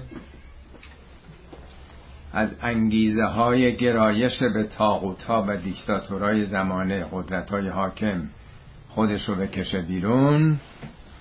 لكن الذين اتقوا ربهم لهم غرف من فوقها غرف. برای اونها غرفه است. بر فراز اون غرفه هم غرفه هایی. بیشتر مفسرین غرفه رو مثل اتاقای پذیرایی قدیمی قسمتی بود که پنج دری اتاقای قدیم میذاشتن. یه ذرم بلندتر بود. بهترین جای اتاق پذیرایی رو می‌گفتن غرفه در واقع غرفه خانه. یا بعضی ها گفتن که مراتب بالای بهشت رو غرفه میگن. ولی در قرآن غرفه به معنای دستاورده. در مورد قوم تالوت میگه که رشکریان تالوت تو سوره بقره آیه ظاهرا 258 59 تالوت که فرمانده بود میگه که خب این سپاه ما وقتی حرکت می‌کنه راه طولانی میریم گرمایم هست یه رودخانه عبور می‌کنیم. هیچ کسی اونجا آب نخوره. الا من اقترف قرفتن به یدهی مگر یه کف دستی از اون برداره یعنی تا این حد مجازه. می‌خواسته ببینه تقوای اینا در برابر تشنگی در برابر دیسیپلین تا کجاست. چون بلا فاصله وقتی از رودخانه عبور می‌کنن مواجه میشن با سپاه جالوت. یعنی یه تمرین تسلط بر خوده که آدم تشنش باشه و نخوره. حالا من کاری به داستان ندارم. نمی‌خوام منحرف بشید از اصل, قضیه. میگه قرفتن به یدهی. یعنی یه کف دستی برداره. پس قرفه از همین کف دسته. میشه دستاورد. دستاوردی که تو زندگی دارن. اونهایی که از پروردگارشون پروا دارند برای اونها به اصطلاح فارسیش دستاوردهایی است. مثل اون کسی که دانشگاه درس می‌خونه با دست نیست ولی علومی رو معارفی رو کسب کرده. اون کسی که در هنرها نقاشی نمی‌دونم موسیقی یا هر چیزی اونم یه قرفه است دستاوردشه. اینا اصطلاح دیگه به صورت مجازیه. اون قرفه هم آب رو به دست آوردن آب منشه حیات دیگه. برای اونها می‌تونیم ما بگیم حالا مراتبی است. مراتب کمالی است. فوقها غرفون بالای اونم غرفه هایی. همینطور که در علوم میطوره یکی لیسانس داره یکی فوق لیسانس داره. دکترا داره فوق دکترا داره. مخترع شده. نمی‌دونم کشف کرده. همینجور علمم پله پله دیگه غرفون مبنیتون مبنی یعنی بنا شده. اینو ساخته تو زندگی دنیا خودش ساخته. قرآن با تعابیر مختلف این رو میگه. سوره ابرار میگه ان الابرار یشربون من کأس.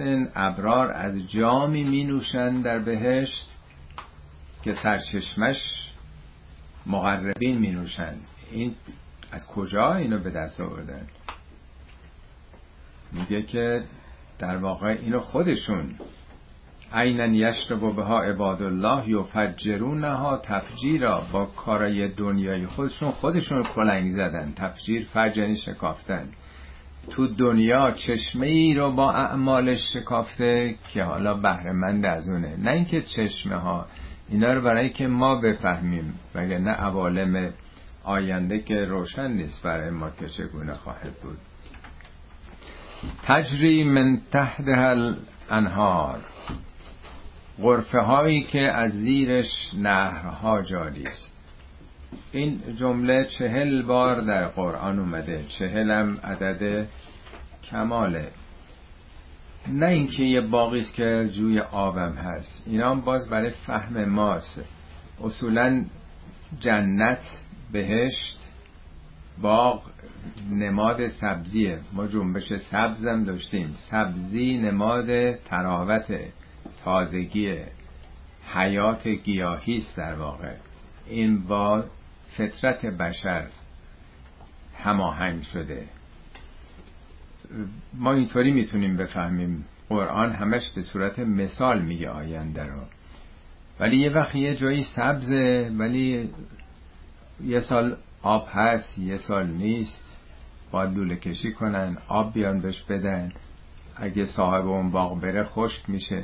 ولی نه این تجری من تحت هل انهار نهرها از زیرش جاریه. این نهرها هم اعمال خود اونهاست. یعنی سبزی و سعادت و بهشت رزوان اونها ناشی از اعمال جاری زندگیشون هست. این خوش شدنی نیسته وعد الله این وعده خداست. لا یخلف الله المیاد خدا هم که هرگز خلف وعده نمی‌کنه. علم تر ان الله انزل من السماء ماء؟ آیا نمی بینی نمی بینی تنها به معنای دیدن چشم نیست رؤیت اندیشم هست. علم تر ان الله انزل من السماء ماء؟ انم تأکیده. آیا به این حقیقت نمی نگری یا اندیشه نمی کنی که خداست که از آسمان آبی رو نازل کرد.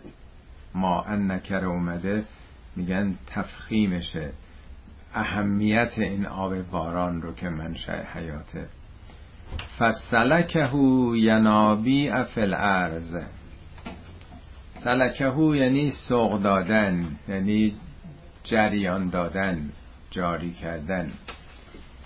ینابی همون منبع در واقع. بعضی ها ترجمه کردن آب رو سوق میده به چشمه ها آب که به چشمه ها سوق داده نمیشه. چشمه از زیر زمین میاد. منابع زیر زمینی مورد نظره. چشمه از اون منبع میجوشه دیگه. در جای دیگه قرآن هم از مشرکین ادعا می‌کرد. به پیامبر می‌گفتن اگه راست میگی تو فجر لنا من الارض ینبوعن. ینبو یعنی یه چشمه. اگه راست میگید سرزمین خشکی بوده دیگه عربستان. یه چشمه از اینجا در بیار ببینیم تو پیغمبر هستی یا نه. یعنی خدا آب رو نفوذ میده به منابع زیرزمینی. یعنی ساختار زمین. به گونه ایست این طبقات روسی و طبقات آبرفتی و طبقات به صلاح آذرین. آبها یه جایی میره میمونه در یه قشری. اگر بیرون باشه که خب کثیف میشه آفتاب اون آبو میگردونه ولی خداوند آب رو برای ما ذخیره می‌کنه. در اینجا گفته که ینابی افل ارز در سوره مؤمنون آیه 18 یه فاسکناه فل ارز ما برای آب مسکن در زیر زمین درست کردیم.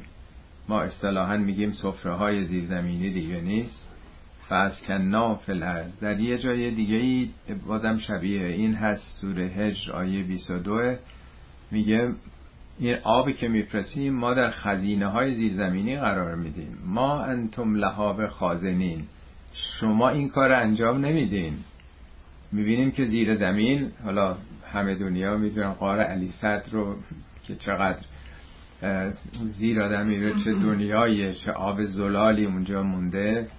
به تدریج در طول تابستان آینده میاد. اگه قرار بود اون بارونی که میاد برفی که میاد جاری بشه خب دیگه هم میشست خاک زراعتی رو و هم خب تابستون تشنه میموندن. خدا این رو به حد اندازه ای در سفره های زیرزمینی که اسم مخزن برده منبع برده سفره برده اونجا نگرمی داره آب خالص خورده خورده از طریق چشمه ها یا قنوات میان بیرون. اتفاقا چند شب پیش فیلمی می‌دیدم در فیلیپین بود که یکی از همین قارهای شبیه قار علی صدر که یازده دوازده تا بچه مدرسه ای اونجا رفته بودن ولی بارندگی شدید میشه سیل اینا را میفته آب میاد بالا اون قار رو. البته اینا رفته بودن یه قسمت هایی که یه ده دوازده روز اونجا بودن و داستانی است که نجات اینا چقدر تو فیلیپین طول کشید از همه جای دنیا و اینا چیزی نداشتن بخورن و بالاخره همه جای زیر زمین می‌بینیم که از اینا هست در هر کشوری در هر سرزمینی هست. اینو از نعمات خدا معرفی کرده که آب رو برای شما تو یخشالای طبیعی خدا گذاشته که خورده خورده سهمیه شما داده بشه. ثم یخرج بهی زرعا مختلفا الوانه. سپس از این آب خارج می‌کنه خداوند زراعت هایی رو. مختلفا الوانه. به رنگ های مختلف. لون هم معنای رنگ داره و هم نوع. انواع مختلف. حالا چون رنگ ها رو آدم تشخیص میده اینجا الوان گفته. زراعت یکی دو جور نیست. صدها یا هزاران نوع ما از انواع حبوبات و زراعت های مختلف داریم دیگه. با یه آب یه خاک تو قرآن میگه من الارزه قطع متجاورات. زمین های مجاور هم. یسقا به ماء واحد. با یه آب دارن آبیاری میشن. ولی می‌بینی صدها و هزاران نوع میوه محصول میدن. یه آب یه خاکه. این کدها رو کی گذاشته که در درون این تخم ها می‌تونه گلابی یا سیب یا هر چیز دیگه ای پرورش بده؟ اونم یه جور دو جور نیست. یه بار عرض کردم در ایران 63 4 نوع انگور فقط داریم. اینا کداش با هم فرق می‌کنه دیگه. مختلفون الوانه ثم یهیجو. سپس می‌بینی این گیاهانی که در میان یهیجو از ریشه حاجه یعنی به جنب و جوش در اومدن هیجان هم همینه دیگه. به هیجان میفته مثل زن سن جوانی دیگه. هیجان درخت گله. میوه میده شاد سبز و خورمه فتراه مصفرن. بعد از اون دوران هیجان جوانی گیاه می‌بینی زرد شد. فتراه مصفرن. زرد رنگ میبینیش. ثم یجعله حتامن حتام این برگای خشکیده پاییزی است که باد می‌بره. سپس می‌بینی خشکیده شد. ان فی ذلک لذکرا لاول الالباب. این سیکل زندگی طبیعت درس عبرت برای خردمندان. برای صاحبان وجدانهای بیدار. زندگی ما هم همینطور هست. ما هم این ادوار رو داریم طی می‌کنیم. ولی آدم وقتی دوران هیجانات جوانی مست شهرت و شهوت و اسم و عنوان و ورزش و همه چی هست فراموش می‌کنه که یواش یواش دوران کهولت کمر و پا و زانو و چشم و یواش یواش از جای مختلف آغاز میشه دیگه. و بعدم که حتامن از بین رفتنه. خب حالا با این حقایقی که وجود داره افمن شرح الله صدره للاسلام؟ آیا کسی که خدا سینهش رو برای اسلام شرح داده؟ اسلام باب افعال تسلیمه. اسلام باب افعال تسلیم. تسلیم حقیقت شدن شرح صد شرح همون انشراح یعنی یه سوره هم به نام انشراح داریم دیگه. شرح صد یعنی سینه آدم خیلی فراخ باشه. معنای ظاهریش رو عرض می‌کنم.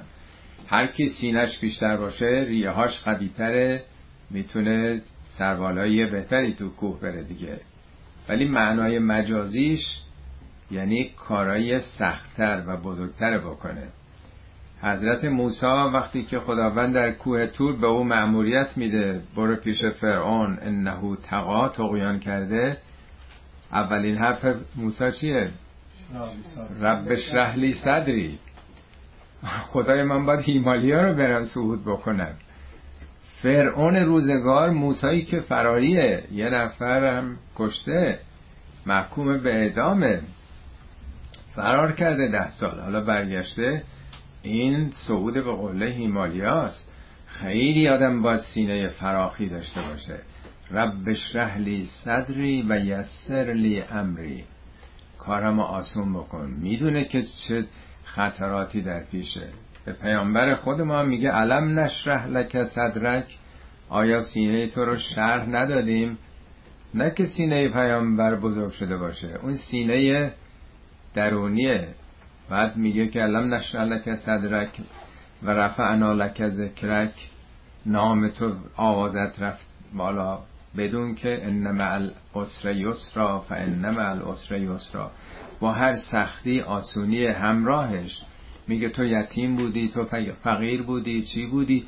چقدر توانایی پیدا کردی قدرت پیدا کردی که از درون این مشکلات خودتو بالا بیاری. حالا میگه افمن شرح الله صدره للاسلام تسلیم خدا بودن خیلی صعود سختیه. ما خیلی قرائز داریم خیلی خودخواهی داریم خیلی ایگو داریم. چه به صورت فردی چه به صورت اجتماعی. واقعا سخته که آدم مسلمون بشه مسلمون واقعی. تسلیم فقط حق باشه. اینجاست که تکرار دفعه پیش می داشت این سوره اعبد الله مخلصا له الدین. آیا اون کسی که حالا می‌تونه صعود بکنه به مقام و مرتبه تسلیم به خدا؟ فهو علا نور من ربهی او بر مرکب نوری سواره. نور آدمو هدایت می‌کنه دیگه. مثل اینکه این سوار جته. روشن جلوش. چون تسلیم به خدا شده نور داره حالا. می‌دونه چی کار باید بکنه. در یه جای دیگه قرآن میگه افمن کان میتن. آیا دیدیم اون کسی که مرده بود؟ فاحییناه. ما احیاش کردیم فجعلنا له نورن نوری بهش دادیم. نه اینکه مرده جسمی بود. این آدم مرده بود نور نداشت. راه زندگیشو نمی‌دونست. آشنا شد با کتاب قرآن. فهو علا نور من ربهی افمن کان میتن فاحییناه و جعلنا له نورا یمشی بهی فناس حالا می‌تونه تو مردم چگونه رفتار بکنه؟ خط مشرش با دوست و دشمن و غریب و آشنا چگونه است؟ فهو علا نور من ربهی فویل للقاسیت قلوبهم من ذکر الله. پس وای بر کسانی که دلشون از یاد خدا قاسیه است. قاسیه همون قصاوت میگن دیگه. قصاوت یعنی سختی سنگینی. در قرآن راجع به بنی اسرائیلی که این همه هی آیات و معجزات آمد نپذیرفتن میگه ثم قست قلوبهم من بعد ذالک دلهاشون یواش یواش حالت انعطافش رو از دست داد. دل منظور قلب سنوبری نیست. اون شخصیت. فهیه کل هجارت. دل دلشون عین سنگ شده. او اشد قصف اشد دو قصفتن بلکه سختتر از سنگ. چرا؟ میگه برای اینکه ان من بعضی از سنگا یتفجر منه الانهار. بعضی از سنگ ها می‌بینیم نهرها از دل کوه جاری میشه. و منها من یشقق و فیخرج منه الماء. بعضی از سنگان بالاخره یه ترکی می‌خوره یا آبی میاد. و منها لما یحبت من خشیت الله بعضی از سنگام از اون قله غرور در اثر فرسایش میان پایین. آدمایی هستن که حتی از غرورشون هم نمیان پایین تر این بهش میگن قصاوت که از این دل چون دل و قرآن میگه باید حالت انعطاف داشته باشه. دائما بشنوه. بخونه. دائما به روز باشه. ولی وقتی که دچار دوگماتیزم میشه تعصب میشه هیچ تکون دیگه نمی‌خوره این میگه قابلیتش رو از دست داده. در قرآن بیماری های قلبی فراوان آمده. نه قلب معمولی. یه مقاله بنده دارم راجع بیماری های قلبی در قرآن. اگر ببینین انواع بیماری هایی که دل آدمی به همون معنای شخصیت آدمی می‌تونه گرفتارش بشه. اولائک فی ظلال مبین اینا در یه گمراهی آشکاری هستن. الله نزل احسن الحدیث کتابا متشابها متانی. این خدایی است که نزل احسن الحدیث. قبلا نزول باران بود اینم شبیه اونه. باران برای طبیعت. کتاب قرآن در واقع احیا کننده دل آدمیه. نزل احسن الحدیث زیباترین حدیث رو. حدیث رو ما به معنای قرآن حدیث می‌گیریم ولی حدیث حادثه حوادث یعنی چیزای تازه.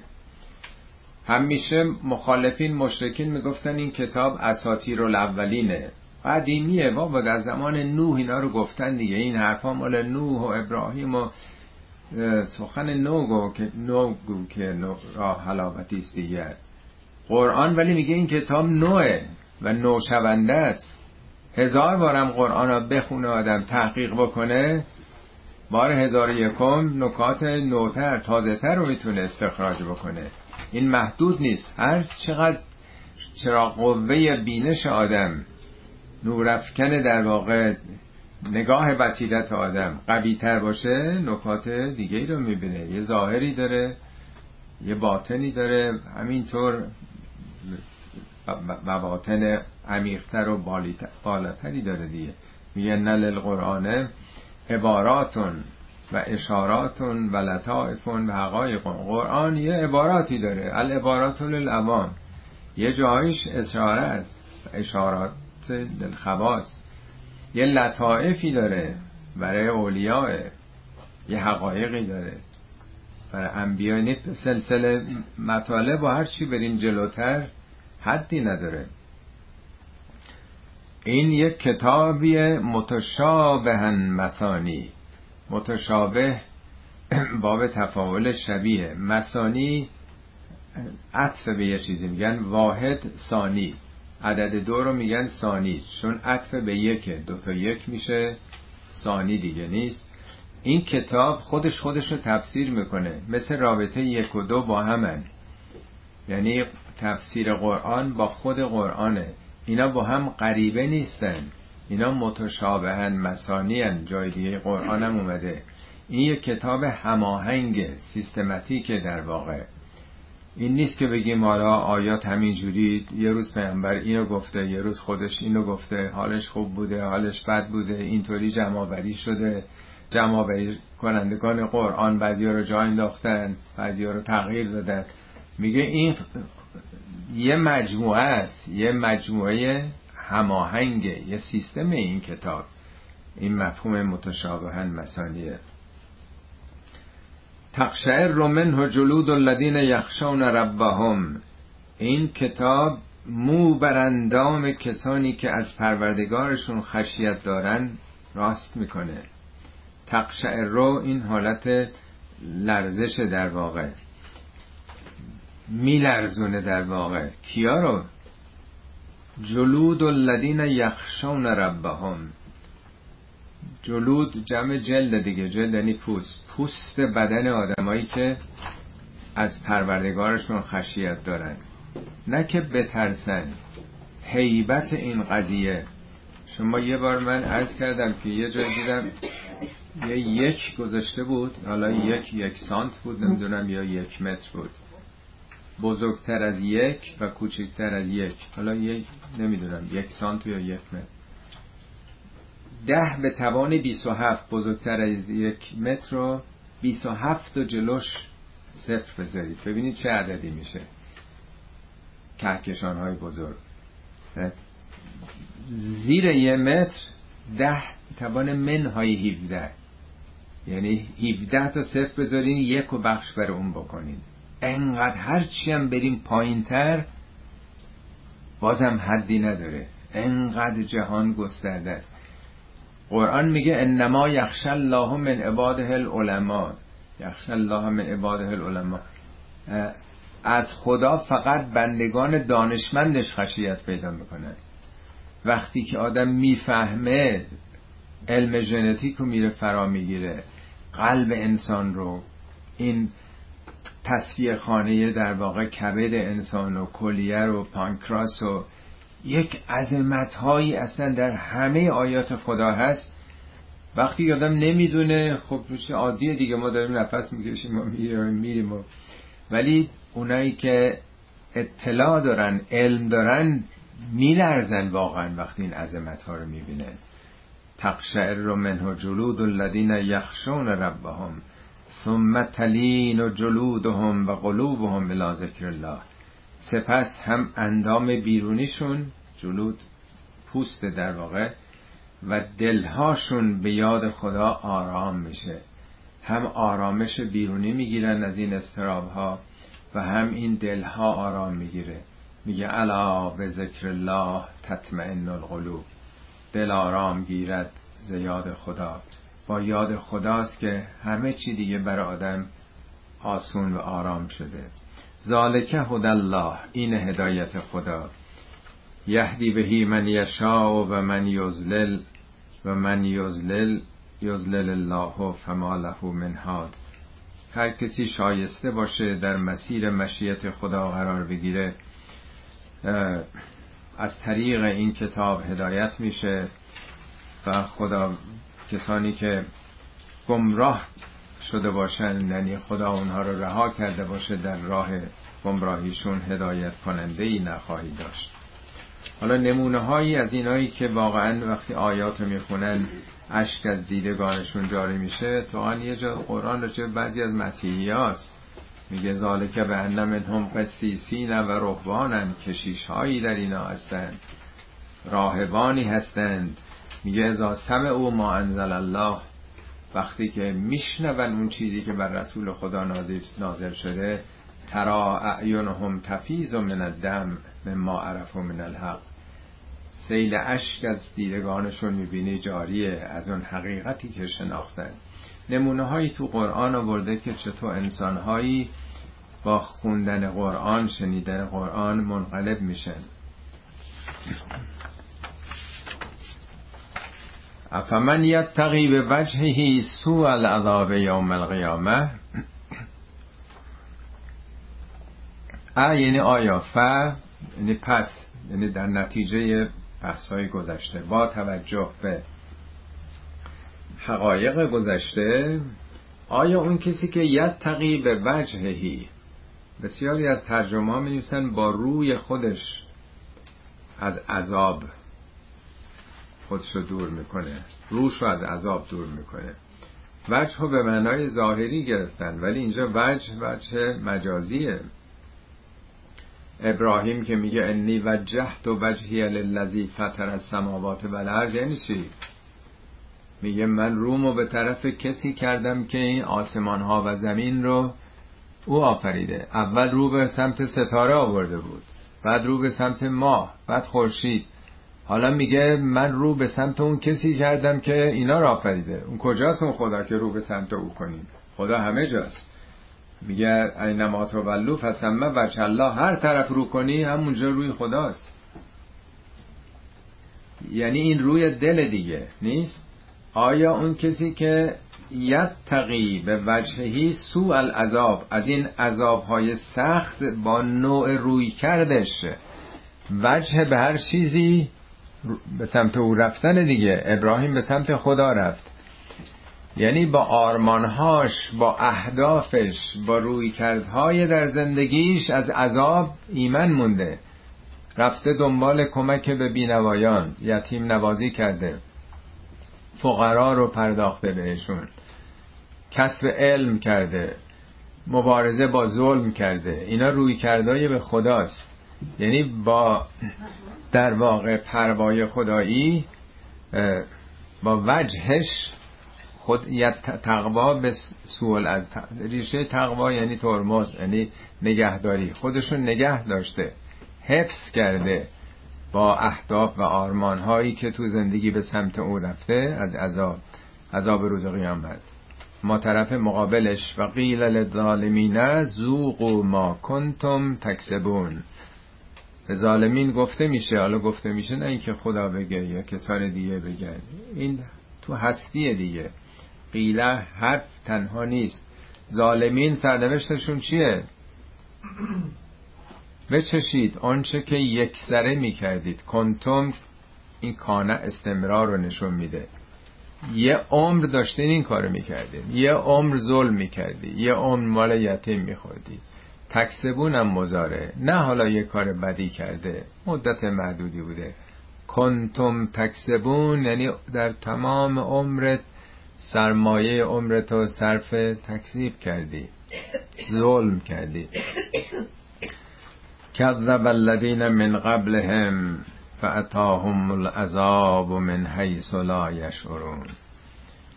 قبل از اینام ملت های دیگه هم تکذیب کردن فعطاهم, ال... فعطاهم العذاب من حیث لا یشعرون. عذاب از اونجایی که هیچ فکرشو نمی کردن لا یشعرون شعور از شعر میاد شعر موی سره. شاعرم چون نازک و ظریف سخن میگه.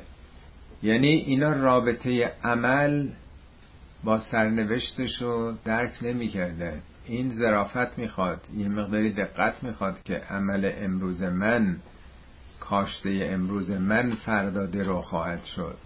هر کی هرچی بکاره همونو درو می‌کنه. این یه مقداری در واقع فراست می‌خواد. یه مقداری شور رو به کار انداختن. ولی از اونجایی که هیچ انتظار نداشتن فکر می‌کردن که ما همیشه خوشبخت و سربلند و فوق همم هم هستیم. فعذاقهم الله الخزي في الحیات الدنیا ولعذاب الاخرت اکبر لو کانوا یعلمون. این فهم پای تفریه پس در نتیجه خداوند بر اونها خزی خز یعنی شرمساری. آدم خجالت زده میشه یا خاریه. آدمی که روبوزه میشه خجالت می‌کشه و خار و زلیلم میشه پیش دیگران نیست؟ فازاقهم الله الخزی فی الحیات دنیا هم تو دنیا اینا شرمسار خواهند شد که می‌بینیم نمونه ها شد. و بعدش ولا عذاب الاخرت اکبر لو کانوا یعلمون. و عذاب آخرت اگه علم داشتن بزرگتر از اینه. اتفاقا تو سوره قلمم داستان اون باغدارانی که وقتی میرن می‌بینن باغشون خراب شده و دستار می‌زنن رو هم بدبخت شدیم بیچاره شدیم. امسال دیگه درآمدی نداریم. اونجا میگه کذالکل عذاب عذاب همینه. نه که کسی عذاب داده باشه. تو حالا ناراحتی که میوهات از بین رفته دیگه. ولا عذاب الاخره اکبر و لوکان و یعلمون. اگه علم داشتن می‌دیدن. اونم همینه. ولی در یه مقیاس فراتر. این شرمساری رو دو سه روز پیش اتفاقا یه برنامه تو تلویزیون می‌دیدم یه نفر که خاطراتشو نویسنده خیلی معروفیه یه ملاقاتی داشته با خلخالی. میگه رفتم بیمارستان شاید دیدین اینو.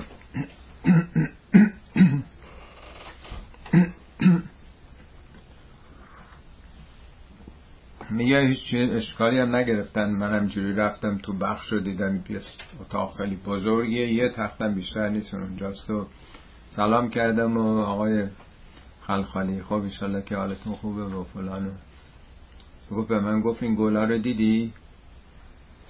هم کدوم گلا؟ گفت این گلایی که این همه در این مسیر هست. گفتم بله چطور میگه برای شما آوردم. گفته نه. این نمی‌دونم مادر کی یکی از که فعلا سر کاره. اون مریض شده این گلا رو برای اون آوردن. منو برای کشتن می‌خواستن. اون دورانم گذشته دیگه کسی هم اینجا برای دیدن منم نیومده. یه شاخه قولم نیورده. یه ازش پرسیدم که برگردی خب چیکار می‌کنی؟ میگه بازم همون کار می‌کنم. این شرمساری ها و خاری هاست یعنی این همه آدم کشت آخرش هم خاریه نفرم. نرفته دیدنش. یه شاخ خودش داری میگه میگه خودش گفت که یه شاخ گلم بر من کسی نیورده یه نفرم نیومده. هم تو دنیا در واقع شرمساریه خاری پستی و لعنت مردمه و هم عذاب آخرت. ولقد ضربنا للناس فی هذا القرآن من کل مثل. ما تو این قرآن هر نوع مثلی رو زدیم. این کلمه ضربت چون یه بار تو قرآن اومده 25 بارش ضرب المثله ولی ضرب المثل فارسی یک معنای دیگه داره. ضرب المثل در قرآن یعنی الگو ارائه دادیم نمونه ارائه دادیم. لقد ضربنا للناس فی حاضر القرآن من کل مسئله. یعنی به هر زبانی گفتیم. ما آیات قبل راجع به آبهای زیرزمینی بود. منابع زیرزمینی خزینه های زیرزمینی سفره های زیرزمینی. به زبان ژنتیک می‌خوان 27 تا قرآن راجع به مراحل رشد نطفه هستش. اگر راجع به نمی‌دونم علوم دیگه ای تو سوره فاطر به خصوص این دسته دسته کرده علوم از سنگ شناسی گرفته هواشناسی حیوان شناسی این که میگه خشیت دارن. این انواع و الوان نمونه های گیاهی حیوانی در زمین و آسمان و دریاها. میگه به زبانهای مختلف گفتیم قرآن فقط برای فیلسوفا نیست برای دانشمندان نیست. هر کسی با هر ذوق و سلیقه‌ای داره می‌تونه رابطه برقرار بکنه رفیق باشه با قرآن پیدا بکنه اون چیزی که می‌خواد. ما میگیم فعل رفتن رو صرف کن تو قرآن هم میگه صرف نال قرآنه من کل مثلا اینجا حالا میگه ضربنا لعلهم یتذکرون برای که مردم بیدار بشن متذکر بشن. قرآنا عربیا غیر ذی عوج لعلهم یتقون. قرآن مستره یعنی خواندنی. آنچه که در اختیار شماست یه متن مقدسی نیست که بذارید تو تاخچه از زیرش رد بشین به بازوی پهلوانا ببندن به گردن بچه ها این خوندنی این کتاب باید هر روز خوند. عربی عربی نه اینکه به زبان عربیه. خب معلوم عربیه. که ابهامی نداره. عربی یعنی آشکار. یعنی روان. عربان که خودشونو میگن عرب یعنی زبان ما روانی داریم. آشکاری داریم. مقابل کلمه عربی غیر زی اوجه اوج نداره. اوج یعنی کجی. یعنی انحراف. یعنی یه زبان سلیس راحت یه زبان قابل فهمه. این کتاب فلسفی نیست علمی نیست راجع به دانشمندان علم کلام نیست. این مال توده مردمه. البته هر کسی هم در هر سطحی هست می‌تونه درک و دریافت بکنه. لعلهم یتقون. برای چی این متن مکتوب خواندنی آسان و روان رو فرستادیم برای اینکه اینا تقوا یاد بگیرن سلف کنترل پیدا بکنه. مهمترین چیزی که انسان باید بهش برسه تقواست. همه کارهای خیر نیاز به تقوا داره. تقوا نداشته باشید نمی‌تونید انفاق بکنید. تقوا یعنی مهار کردن خصیصی. جلو شهوت رو می‌گیره. جلو آز و جلوی حرس و حسد و همه اینا تقوا می‌خواد که آدم خودش مهار بکنه. قرآن به متقین وعده داده شده. میگه ان اکرمکم عند الله اتقاکم.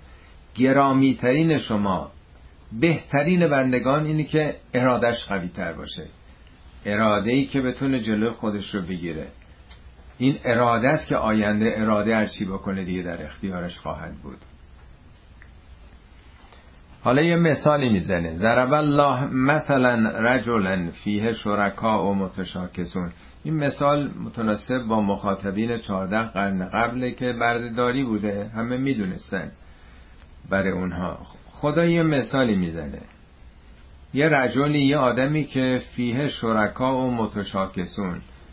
این اربابای مختلف داره. متشاکس از شکسه میاد یعنی با هم دیگه دعوا دارن مشاجره می‌کنن تنازع دارن. این یه برده است ولی چند نفر صاحب داره.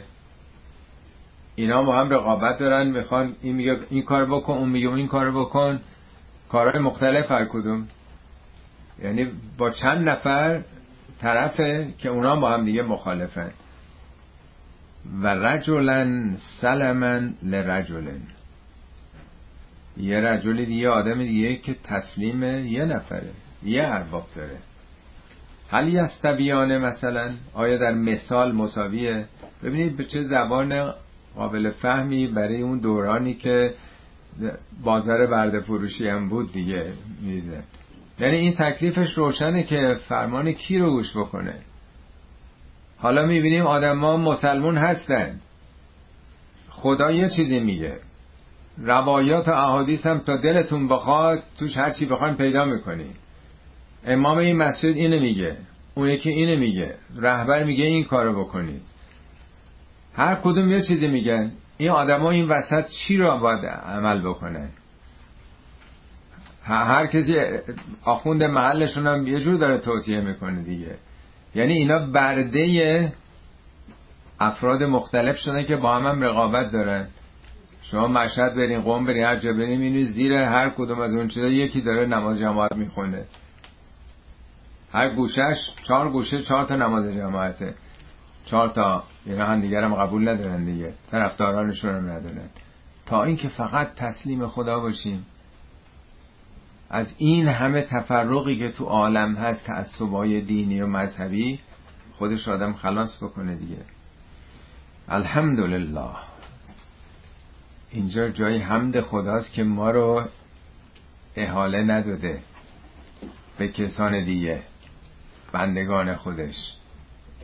فقط خداست.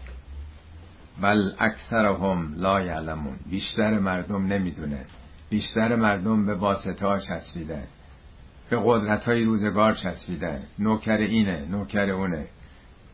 میگه قهرمان زنده رو عشق هست پهلوان زنده رو عشق هست. که الان کی سواره؟ قدرت کسی کیه؟ دنبال اون بریم. خودمون رو به اونجا ببندیم. انک میتون و انهم میتون. پیامبر تو میمیری. اونا میمیرن. ما میمیریم. هیچکی نمیمونه. پیامبر تو خواهی مرد. اونها هم میمیرند. ثم انکم یوم القیامت عند ربکم. تختصمون سپس روز قیامت در محضر الهی با هم دیگه خصومت و دعواها و بگو مگوی خواهید داشت. در سوره ساد ظاهرا میگه ان هذا لحق این یه حقیقتیه. تخاصم و اهل النار.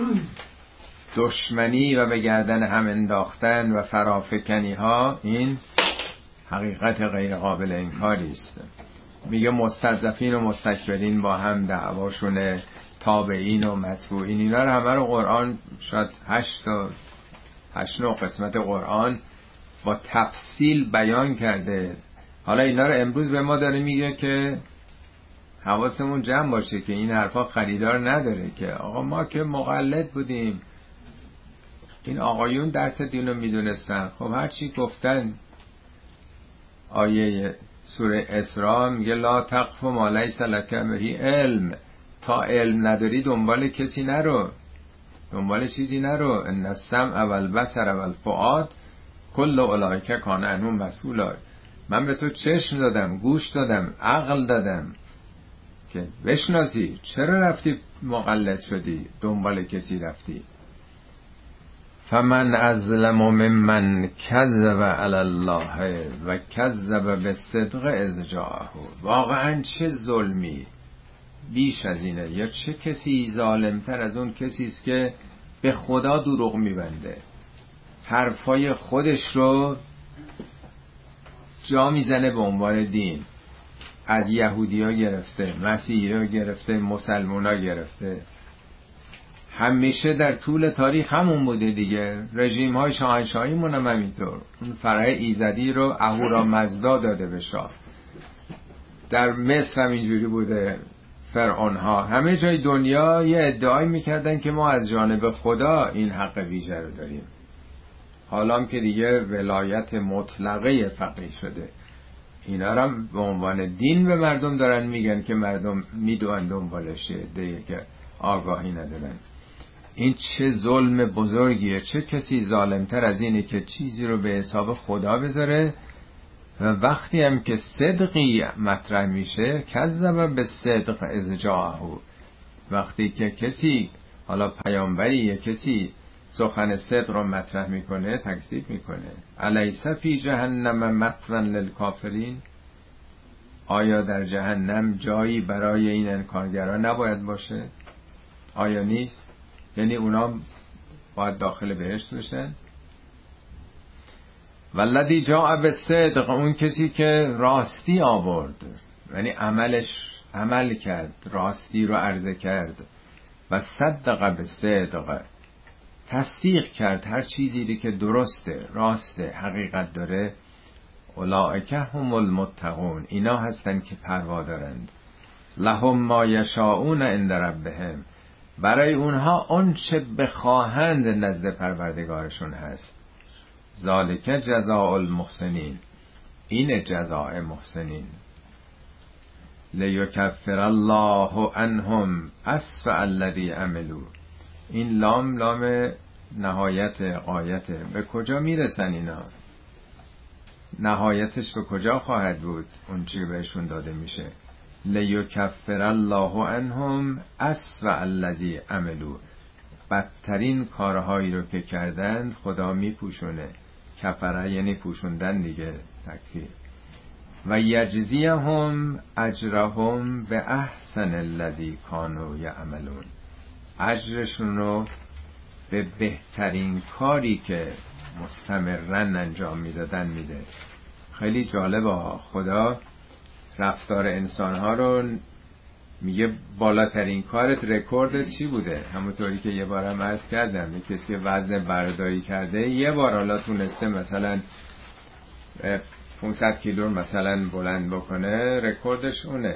یا شنا این قهرمانایی که بودن به نام رکوردشون شناخته میشن. حالا گرچه دیگه صد دفعه دیگه هم نتونسته بهش برسه.